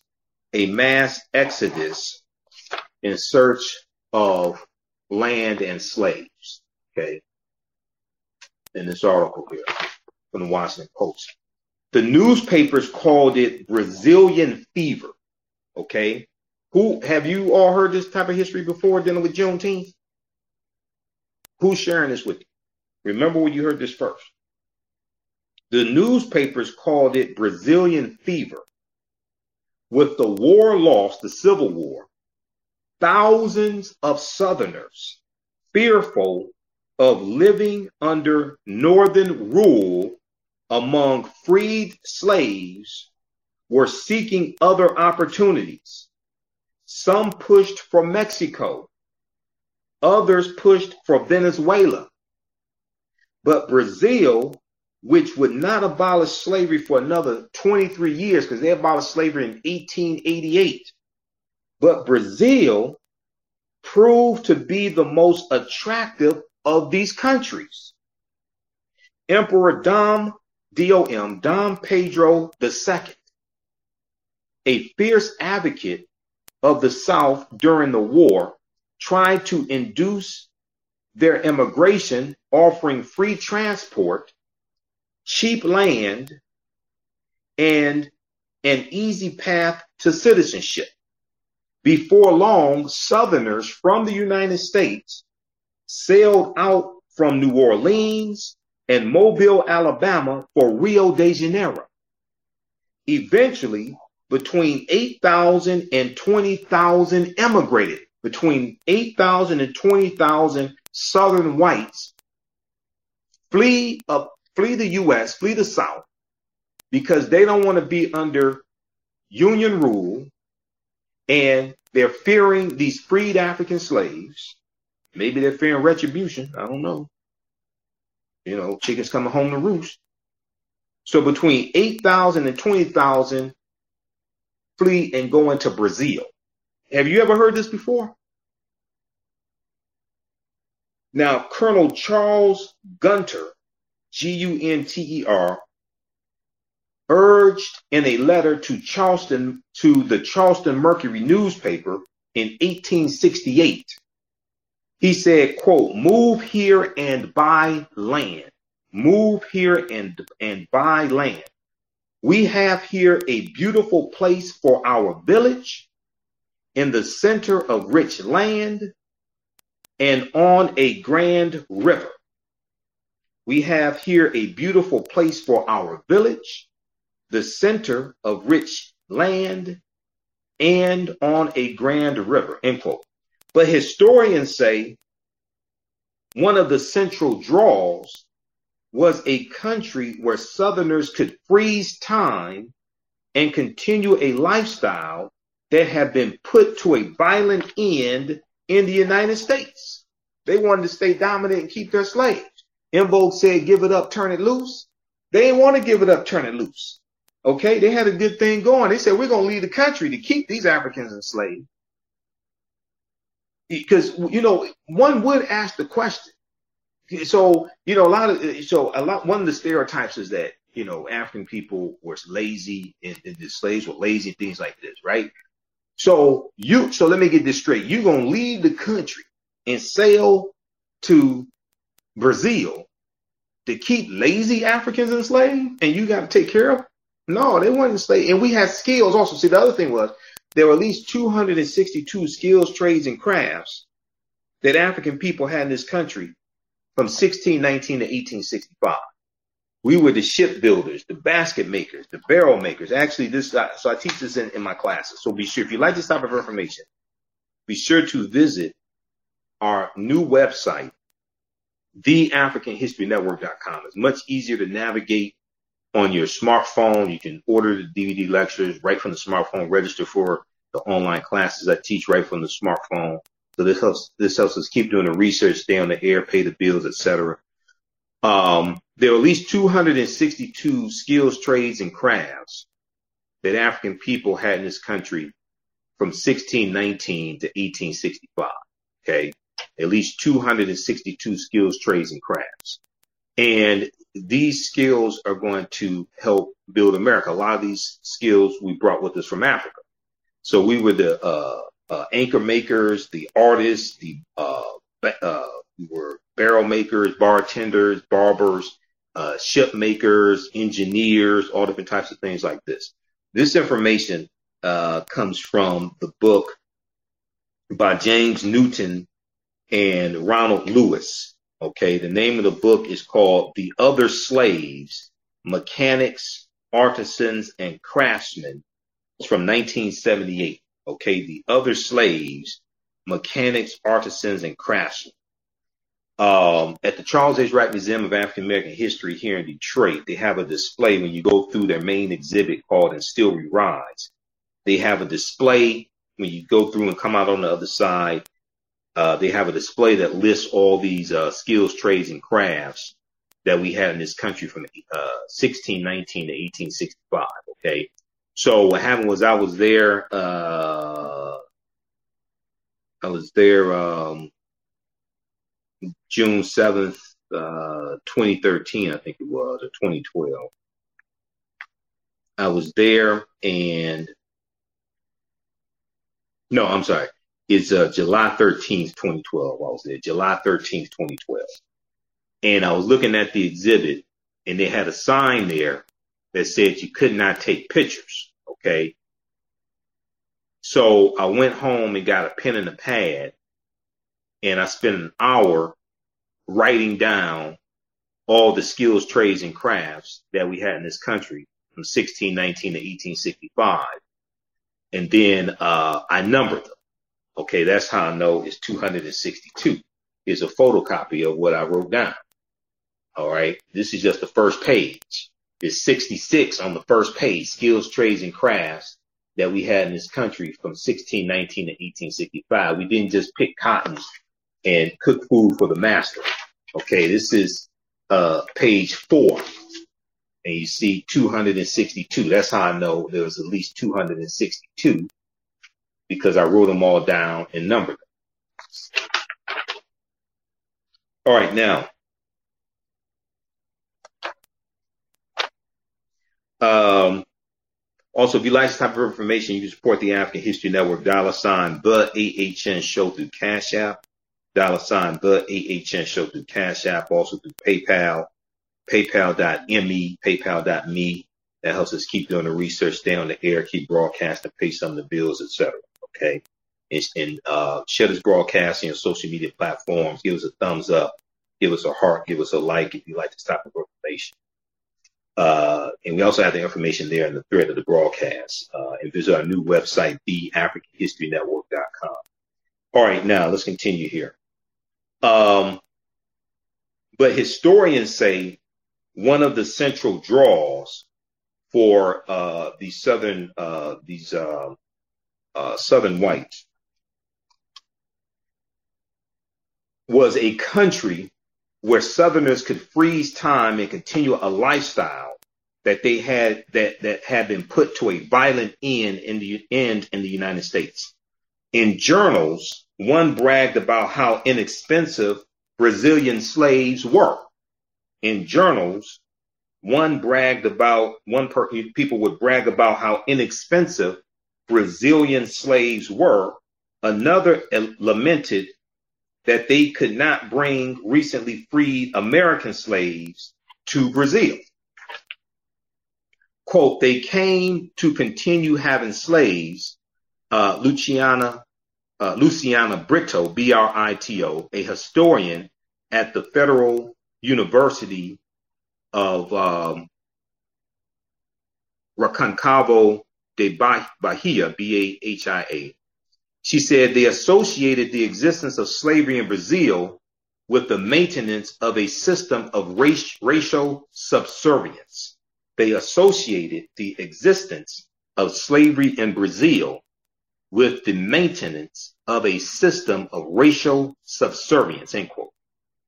Now, now Luciana Brito and other historians have scoured letters, journal entries, and deeds of sale.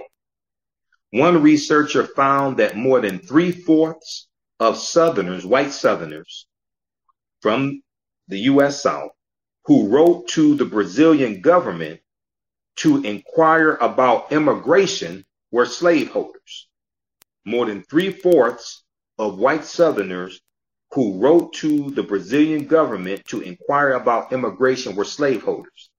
At least fifty-four families bought at least five hundred thirty-six African slaves in Brazil upon entering, I'm sorry, upon entering Brazil. At least fifty-four families bought at least five hundred thirty-six slaves upon entering Brazil. Using racial epithets, they expressed fears of an African government in Brazil. Okay, some people are just never satisfied. You're going you're going to flee the U S because you're afraid of Union control, and you're afraid of freed African slaves, because now the shoe's on the other foot, and you're afraid of the chickens coming home to roost. So now you're going to flee to Brazil, and you fear an African government in Brazil. Why, why didn't you just go back to England or Germany or wherever your ancestors came from? I'm, I'm just wondering. You're going to go to Brazil, where the largest number of Africans were were were taken into from Africa. That's where you're gonna go, Brazil. Why don't you go to England? Using racial epithets, they expressed fears of a quote unquote African government in Brazil and black rulers in the United States. Quote, the Confederados, and once again, the Confederados, this is what Um, those uh, Confederates who set up two cities in Brazil were called. Uh, they set up the city of Americana and um, Santa Bárbara d'Oeste, D apostrophe O E S T A O E S T E. Quote, the Confederados presented themselves as refugees of a devastated America. Oh, now you're the victim. You enslaving African people, holding them against their will so you can profit off them. Now you're the victim. Said Jordan Brasher, a geographer at Columbia State University who wrote his dissertation on the Confederado communities in Brazil. Quote, as the downtrodden, as the downtrodden, poor, defeated Confederate soldiers looking to pull themselves up by their bootstraps. They also brought the ideology of white supremacy and racial terrorism from the United States to Brazil. And see, white supremacy is like one of the biggest exports out of uh, out of the U S also. Okay, and stereotypical images of African people, things like this. These are these are uh, big exports, okay, uh, out of the U S. But anyway, so in one dark episode, two Confederate immigrants uh, led a mob in the lynching of a police chief who refused to track down escaped slaves, who refused to track down escaped slaves in front of his family. He was killed in front of his family. Okay, see, they're exporting domestic terrorism into Brazil.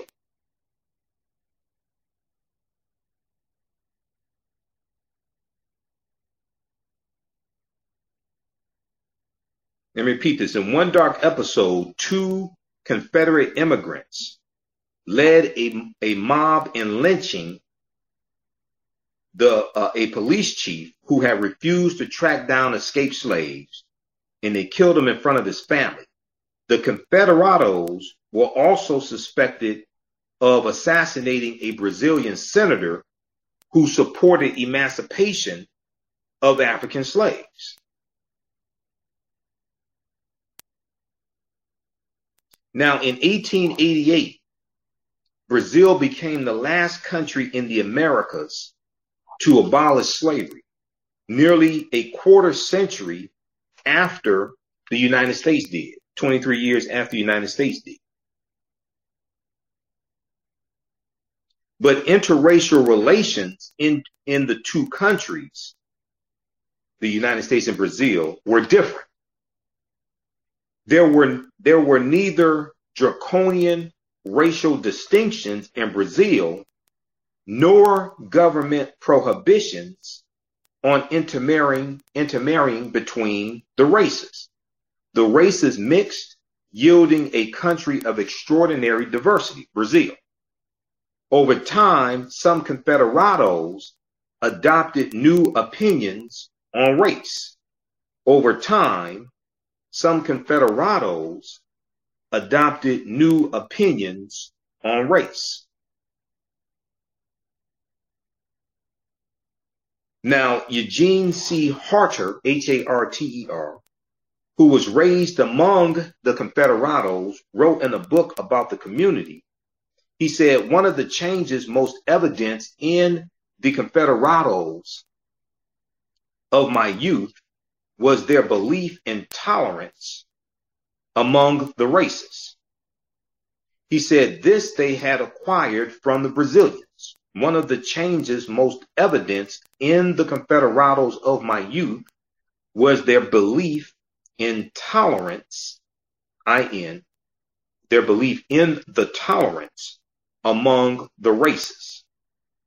This they had acquired from the Brazilians. So for some of these Confederados, their ideas about race are going to evolve.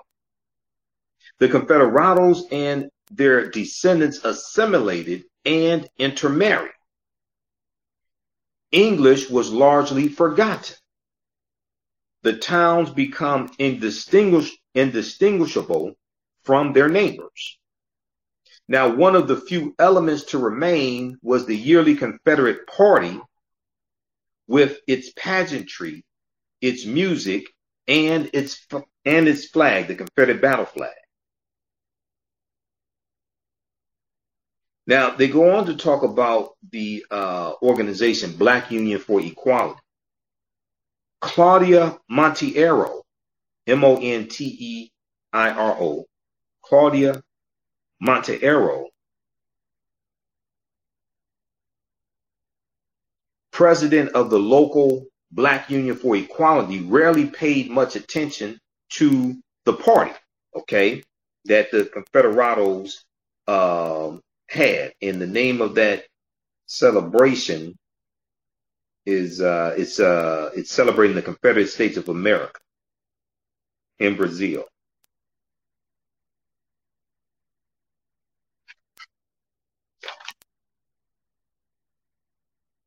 Claudia Monteiro, president of the local Black Union for Equality, says she spent forty of her forty-eight years in Santa Bárbara d'Oeste, which is one of the towns founded by the Confederados, the uh, former Confederates from the South here in the U S. And to her, it was nothing more than a town quirk. It was nothing more than a town quirk. Living in Brazil, other racial issues had always seemed seemed more pressing, including those in her own life.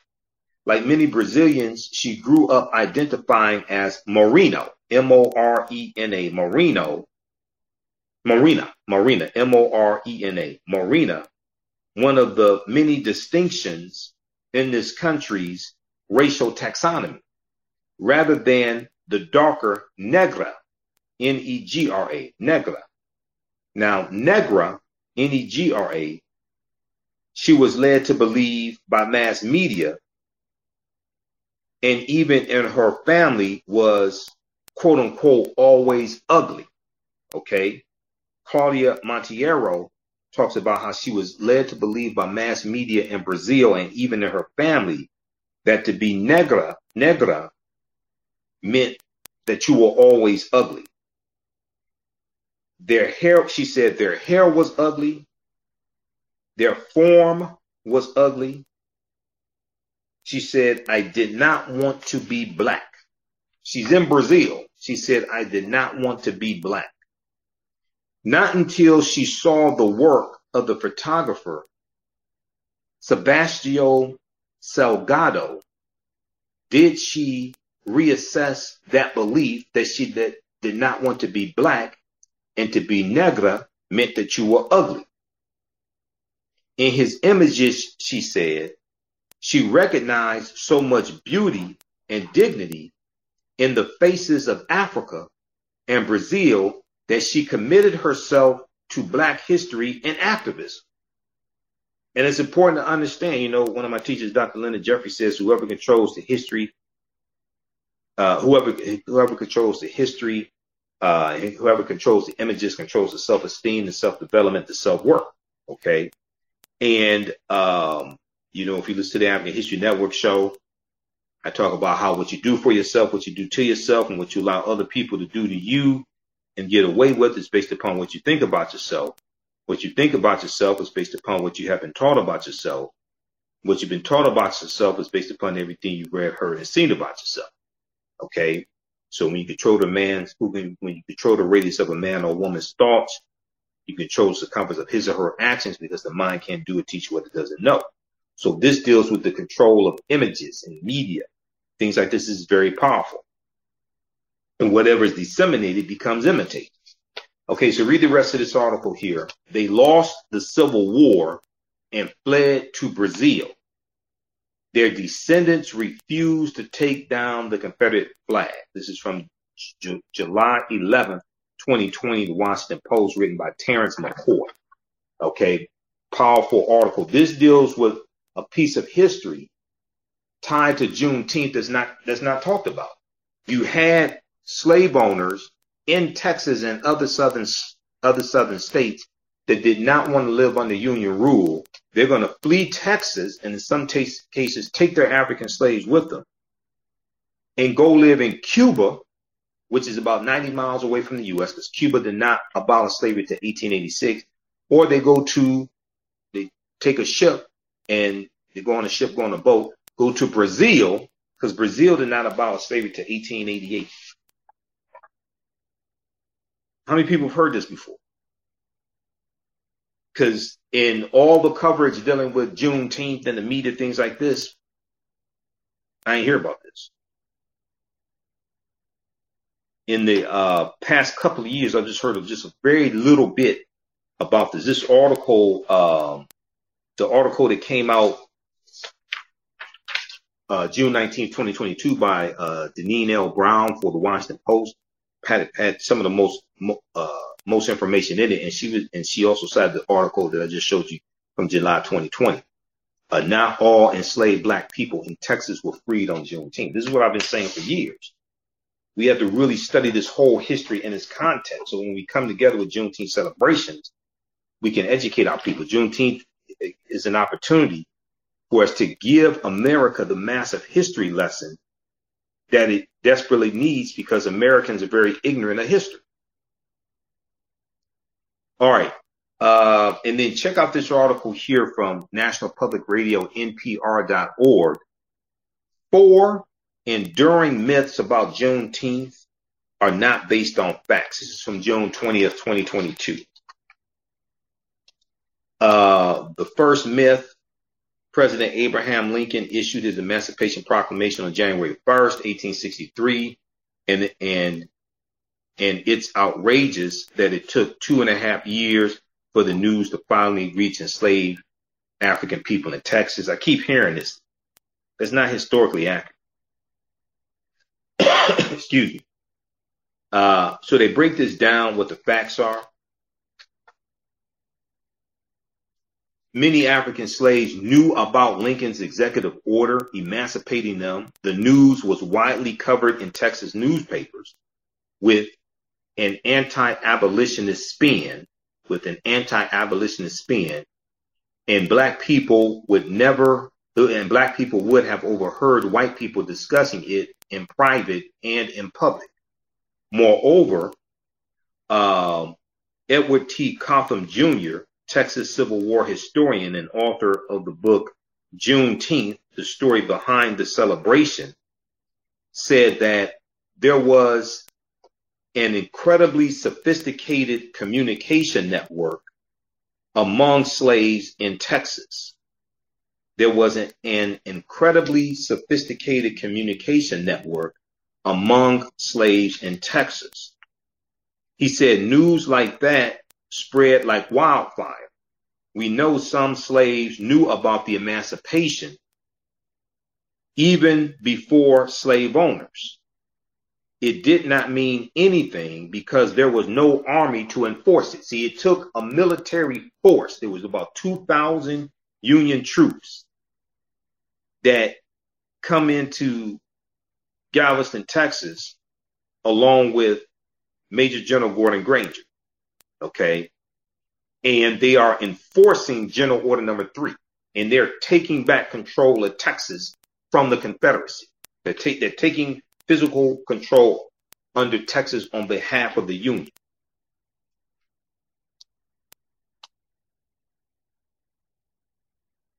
All right, now.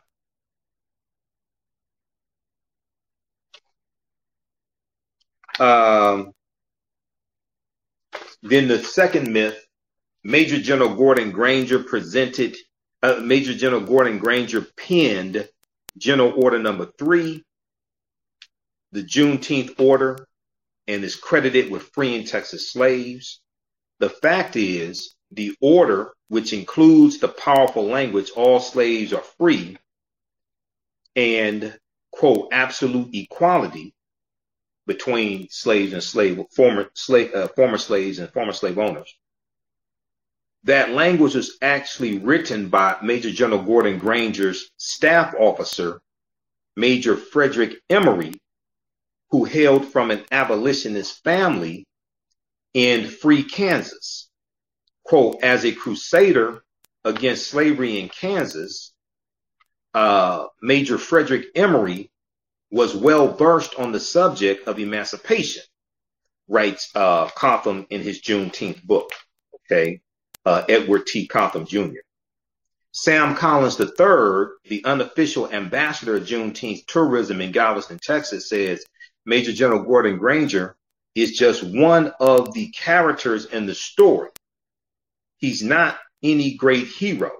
Matter of fact, he was no friend of enslaved people. There are reports of Gordon Granger sending runaway slaves back to slave-holding states. Now, the third myth, Major General Gordon Granger read the Juneteenth order from a balcony to the people of Galveston, Texas, announcing that all slaves are free. Now, the fact of the matter is, according to uh, Eric Gotham Junior, Edward Gotham, Edward T. Cotham Junior, author of the book Juneteenth, The Story Behind the Celebration, according to him, uh, General Gordon Granger never read the order publicly, nor did any member of his staff. It would have been posted around town, particularly at places where African Americans, African people gathered, such as the Negro Church on Broadway. Okay. Uh, Broadway is the street in Galveston, Texas, where Ashton Villa is. So according to the story, he reads the uh, General Order Number Three from the balcony of the Ashton Villa, and that's on Broadway Street in Galveston, Texas. Um, okay, the Negro Church on Broadway, as Reedy Chapel A M E Church was then called. Most enslaved African people in Texas learned of General Order Number Three when the slave master called them together and read them the news. When the slave master called them together and read them the news. The fourth myth surrounding Juneteenth is that Juneteenth was basically a Texas version of the Emancipation Proclamation. Okay, now General Order Number Three, the fact is General Order Number Three stated unequivocally all slaves are free, but it also contained patronizing language intended to appease planters or slave owners who did not want to lose their workforce. forty-one words of the brief ninety-three word order urged enslaved people to stay put and keep working. Okay, General Order Number Three, um, General, General Order Number Three said the freed people are advised. Pull this up here for a second. It said the free people are advised to remain at their present homes and work for wages. Remain at their present homes and work for wages. They are informed that they will not be allowed to collect at military posts and that they will not be supported in idleness either there or elsewhere. That benefits the planters, the plantation owners, because now this gives them an opportunity to still have a labor force, a workforce, okay, uh, to till the soil and things like this. This gives them the opportunity to still have a labor force. Now, Sam Collins uh, said, quote, the, the last two sentences advise the freedmen to remain at their present homes. The last two sentences advise the freedmen to remain at their present homes and work for wages. So you're free, but you don't go anywhere. Now, we do know that you're going to have some that leave. You're going to, and you're going to have uh, uh, uh, uh, some of these African slaves who are going to, who, who came from other, um, they came from other states and they were taken in by their uh, slave masters uh, into Texas. And they came from uh, Arkansas and Tennessee and Louisiana, things like this. Some of them are going to go back to where they came from.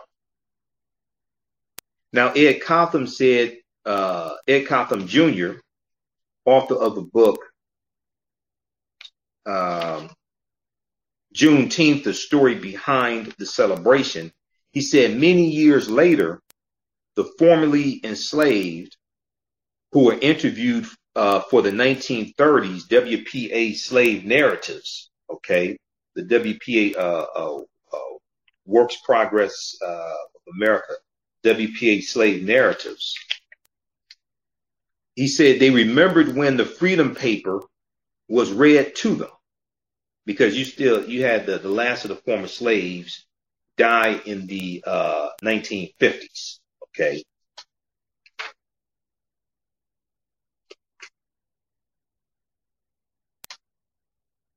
So he said that um,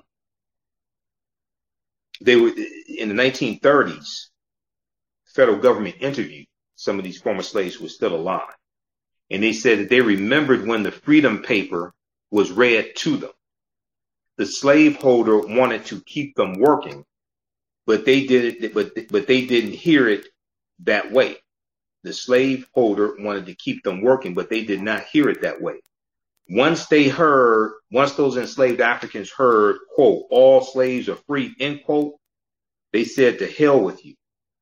That's what made the Juneteenth order so memorable and made it su succeed, end quote. This is according to Ed Cotham uh, Junior Okay, so check out this also, this other piece. Four enduring myths about Juneteenth are not based on facts. This is from June twentieth, twenty twenty-two by John Burnett for N P R dot org, National Public Radio. So be patient with me. Like I said, you know, normally I do this from my laptop and I can show you this stuff on the screen. I'm broadcasting through Restream on my smartphone. My laptop died on me, so I'm trying to get it fixed or get it replaced or something. See what's, see what's going on, because I'm crippled without uh, my laptop. I run my business from that and edit video and all of the of our shows and everything. Okay, so um, hopefully you like this type of information. Follow us here on our Facebook fan page, The African History Network, The African History Network, and our YouTube channel, Michael Imhotep, I M H O T E P. Uh, give us a thumbs up, give us a heart, give us a like on this broadcast, okay?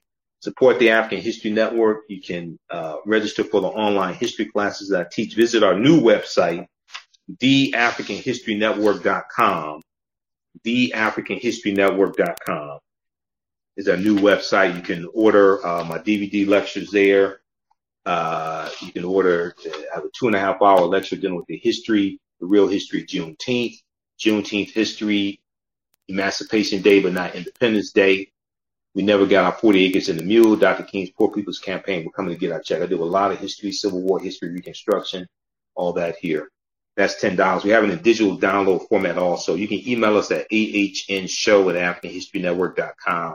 A H N show at african history network dot com is going to digital download format. Digital download is five dollars. Uh, we have my uh, two and a half hour lecture dealing with the uh, real history of Tulsa, Oklahoma, and Black Wall Street, and uh, the Greenwood District, North Tulsa.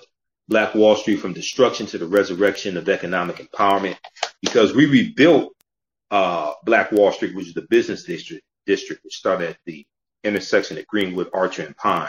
We rebuilt it with our own dollars, and um, we had um, help from surrounding Black townships also. Okay, so we rebuilt it. Yes, I know a lot of people talk about it was burned down to the ground. A lot of it was burned, but we rebuilt it. nineteen twenty-six, um, Doctor W B Du Bois goes to uh, North Tulsa, and he talks about how it's thriving again. Businesses were rebuilt, things like this. So that somehow that gets left out of the conversation. We somehow just want to talk about white people destroying what we had, but we don't talk about rebuilding it again. Okay. Uh, and then you can register for the two online uh, ten week history classes that I teach on Saturdays and Sundays. Um, and this also helps us keep doing research, helps finance the African History Network, because I don't get, um, I don't have billion dollar donors or million dollar donors that finance this. Okay, so this was, was supported by our people. Uh, Saturdays, normally two P M to four P M Eastern Standard Time. It's uh, Ancient Kemet, the Moors, and the Ma'afa, Understanding the Transatlantic Slave Trade, where they didn't teach you in school. And on uh, Sundays, it is From the Civil War to the Civil Rights Movement and Black Power, eighteen sixty-five to nineteen sixty-eight. So I do a PowerPoint presentation. We have book references, articles, video clips. It's very visual. There's um, this binder here. A couple of the articles that I share with you here for this presentation come from the online class uh, that I do on Sundays, From the Civil War to the Civil Rights Movement and Black Power. And this is one of the binders, the two binders of information that uh, I teach from. This is part of the curriculum. I put all this together myself. I'm a historian. I've been studying thirty years. So this is all, I put all this together. Um, we started in eighteen oh three with the Louisiana Purchase for the Sunday class. The Louisiana Purchase and the Haitian Revolution, because those two events are related. And then we go through our history, Mexican-American War, Texas when it's in, it, its independence, eighteen thirty-six, Mexican-American Mexican War, eighteen forty-six to eighteen forty-eight, Treaty of Guadalupe Hidalgo, eighteen forty-eight, which ends the Mexican-American War. The U S gets the territory that makes up Colorado, Colorado, Utah, Nevada, California, uh, Arizona, and New Mexico, to get that for about fifteen million dollars from Mexico.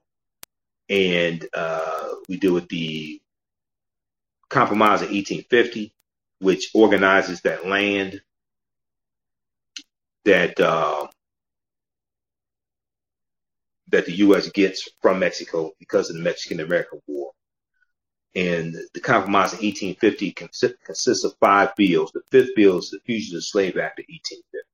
Okay. Uh, also, you have uh, we deal with the Kansas-Nebraska Act of eighteen fifty-four, and we deal we go through chronologically. Each class we deal with about a ten-year, twenty-year period of history, chronologically to the Civil War, Reconstruction era, Jim Crow era, Great Migration nineteen fifteen to nineteen seventy, six million African Americans migrate from the South up north, including from Texas. We talk about things like the Black Exodus of eighteen seventy-nine, where you have about six thousand African Americans migrating from Louisiana and Texas, uh, primarily, uh, and they go into the Kansas territory. They go into Kansas. Uh, we do the Great Migration, nineteen fifteen to nineteen seventy, World, World War One, World War Two, Civil Rights Movement, the Black Power Movement. Okay, so that's the Sunday class. We do the sessions live. All the sessions are archived and recorded. You don't have to be present in class. I don't take attendance. I don't give tests. You can see me. I can't see you. There's a live text chat, so you can ask questions. If you missed a class, the class is archived. You can go watch, go watch it any time, even a year from now, two years from now. Class is still there. You can go watch it. Okay. The information, I would say, is P G thirteen, so you can share it with your children uh, also. And then on Sunday, I teach uh, ancient Kemet, the Moors, and the Ma'afa, understanding the transatlantic slave trade, where they didn't teach you in school. So Kemet's one of the original names for Egypt, meaning the land of the blacks. And we do a thousands of years of history and what leads up to the transatlantic slave trade taking place. We go through and analyze that as well. We deal with ancient Africa. We deal with the African presence here in this land, going back tens of thousands of years as well. And uh, this is some information that Doctor David Imhotep deals with in the book, The First Americans Were African Documented Evidence. All right, so both of these classes thoroughly documented uh, also. Classes, classes on sale right now, sixty dollars, joining one hundred thirty dollars. We have a bundle pack. Visit the African History Network dot com, our new website, the African History Network dot com. We have a bundle pack of both classes. You can register for one hundred dollars. As soon as you register, this content you can start watching right away. Also, if you want to support the African History Network, dollar sign the A H N Show, S H O W, uh, through Cash App and through PayPal, paypal.me forward slash the AHN Show. We have the information in the thread of the broadcast, and it's at our website, the African History Network dot com. When you do it through Cash App, when you go to our Cash App account, it'll say Michael and show my picture there. So if you type it in, be sure to type in the full Cash App tag, dollar sign, the A H N Show, S H O W, because there's some fake African History Network Cash App accounts out there, and they're using our logo, trying to get them shut down now. You go to ours, it'll say Michael and show my picture.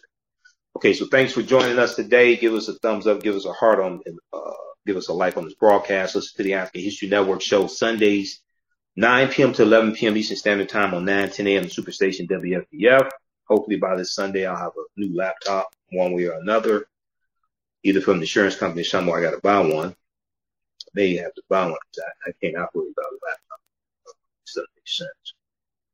Uh, but we'll be on Sunday, nine p m to eleven p m Eastern Standard Time, the African History Network Show. We broadcast on the social media platforms, and I'm on nine ten a m the Superstation W F D F here in Detroit. I'm a radio talk show host here in Detroit. Download the iHeartRadio app. Search for nine ten a m W F D F. You can listen to all those shows live. And also search for the African History Network on iHeartRadio, because we have our own channel, so they have about three hundred of my podcasts archived. Wherever you get your audio podcast from, search for the African History Network Show, because we're on ten different audio podcast platforms: iHeartRadio, iTunes, Stitcher, CastBox, F M Player, Blog Talk Radio, et cetera, Google Podcasts, Facebook Podcasts. Search for the African History Network Show. All right, look, we have to get out of here. Uh, remember, thanks for uh, thanks for joining us uh, today. Happy Juneteenth. We have to correct the history and protect the history of Juneteenth. This is one of my Juneteenth shirts that I got from the uh, uh, three-day Juneteenth parade and music festival in Atlanta, Georgia. Uh, I've spoken there a few times, and I'm a vendor there and uh, one of the presenters. This year, I stayed here in Detroit because people contacted me in advance. They wanted me to uh, speak here in Detroit, so I said, okay, I'll stay here. Um, remember, right now is correct your own behavior. It's not over till we win Wakanda forever. When we come together and celebrate Juneteenth, we can have fun, but we have to have the historical component, political education component. We have to deal with the legal component and deal with law, and then have the economic empowerment component as well. And part of economic empowerment is supporting African-American owned business. That's part of it. The other part of economic empowerment is these corporations like Walmart that want to capitalize on Juneteenth and sell Juneteenth products, which they should not. We should shut that down. What we have to do is flip that and, and say, wait a second, you want to capitalize on Juneteenth? How many African-Americans do you have on your executive board? Where do you deposit your money? How many Black-owned banks do you deposit money in? What percentage of your profit do you deposit in Black-owned banks? How many contracts do you give to African-American-owned businesses? Who handles your advertising? How many African-American-owned uh, uh, advertising agencies do you do business with? Are you contracted with? Where do you spend your advertising dollars? What African-American-owned media? Not African-American targeted media, African-American-owned media specifically. What percentage of your advertising budget is spent with African-American-owned media? See, that's an investment. There's a difference between you selling products targeting the African-American community and us renegotiating our relationship with corporate America, which is what we should do with all these corporations that we spend dollars with. This is something one of my teachers, Doctor Claude Anderson, has been talking about for years. But especially with Juneteenth and, to a larger extent, African-American History Month, February, all these corporations that want to capitalize on Juneteenth, all this stuff, this is what we should be pushing to them. This deals with renegotiating our relationship with corporate America. This deals with leveraging our economics to enforce our political agenda as well. This is economic empowerment, okay? Because we're not just talking about jobs, even though we need to talk to them about what percentage of your, your, your employees are African-American. Then we go to upper management, middle management, upper management, executive board, things like this. So we have to renegotiate our relationship with corporate America from one to just being consumers to having more of a partnership, okay, and getting these contracts, getting uh, a greater percentage of their advertising dollars for our advertising agencies and African-American-owned media and radio stations, T V stations, uh, uh, uh, on the digital platform, okay, the uh, uh, digital media as well. All right, we have to get out of here right now. It's correct your own behavior. It's not over till we win Wakanda forever. And we'll talk to you next time. Peace. Happy Juneteenth.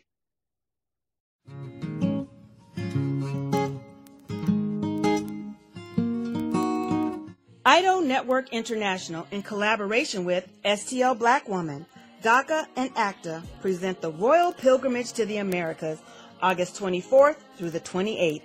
The African kings and queens are coming to you for business, networking, and sharing of Pan-African ideals. The venue will be the illustrious En Garde Arts Hotel in Saint Louis, Missouri. A royal cultural experience and exhibitions, trade and investment opportunities in Africa, the Caribbean, and the Americas. A royal Pan-African summit hosting keynote speakers and a red carpet banquet. Come and witness an African royal coronation ceremony. Register at w w w dot i d o network dot org to book your ticket to Wine and Dine with African Royalty. Vendor opportunities available. Get face-to-face with the royals who own the land and resources for business. Contact DACA for deal room information at six zero two, seven three zero, four five seven two.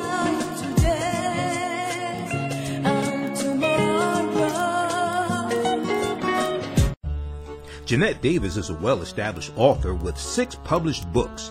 Black Survival in White America from Past History to the Next Century was published in nineteen ninety-five, and it delves into the history of African Americans before slavery up to contemporary times. The Great Divide Between Blacks and Whites was released in two thousand eight, and her autobiography, Black Just Like My Mama was published in two thousand ten. Soulful Journey, The Business of Beings, was released in December twenty twenty-one, and her two latest books, Echoes from the Heart, Love Throws Poetry, and Master Being Human, were both published in January of twenty twenty-two. Jeanette Davis' writings delve deeply into the psyche of black people from ancient to contemporary times. She cuts no corners and leaves no stones unturned in relating truth, letting the chips fall where they may on both African and European doorsteps. Order Jeanette Davis's books today at Amazon dot com. Search for Jeanette Davis and get to know her work today. STEM Forward, helping our community find their place in the emerging fields of science, technology, engineering, and mathematics. Join us for our monthly live stream on our website, stem forward e d u dot org. Watch, subscribe, share. Also join our mailing list to stay up to date with STEM resources and opportunities. STEM Forward, the future is now. Watch, subscribe, share.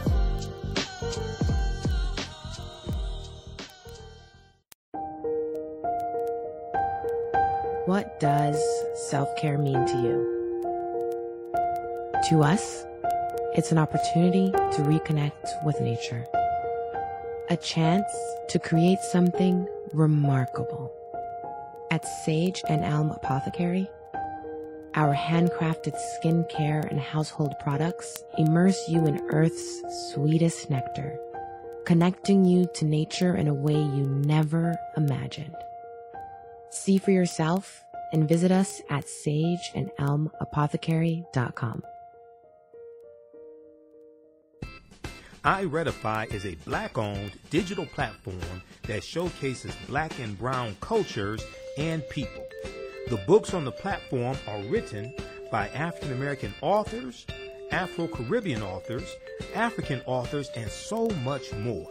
Kids fourteen and under can read ebooks, listen to audiobooks, and complete learning activities. Kids can even write in the books digitally. Get unlimited access to everything on the platform for only eight dollars and ninety-nine cents a month at i redify dot com. Sign up for your membership today. The work that I do is larger than the fashion industry. It's larger than the art world. And I believe that I was born to bring newness into this world. I'm Kaima McIntyre, I'm twenty-four years old, and I'm an artist. I create everything from paintings to jewelry design, metaphysical jewelry to be specific, and fashion design. The only reason why my prom dress went viral is because people needed it. Within a few days of going viral, Notori Naughton reached out to me. She's like, I saw your dress, can you make me a dress? I was equally as shocked to be asked by a celebrity to design their dress at the age of seventeen. That's just one person, and the list just continues to go on, to Janet Jackson, to Tyra Banks. It really hits home. That means that the discussion is happening on the grounds in real time.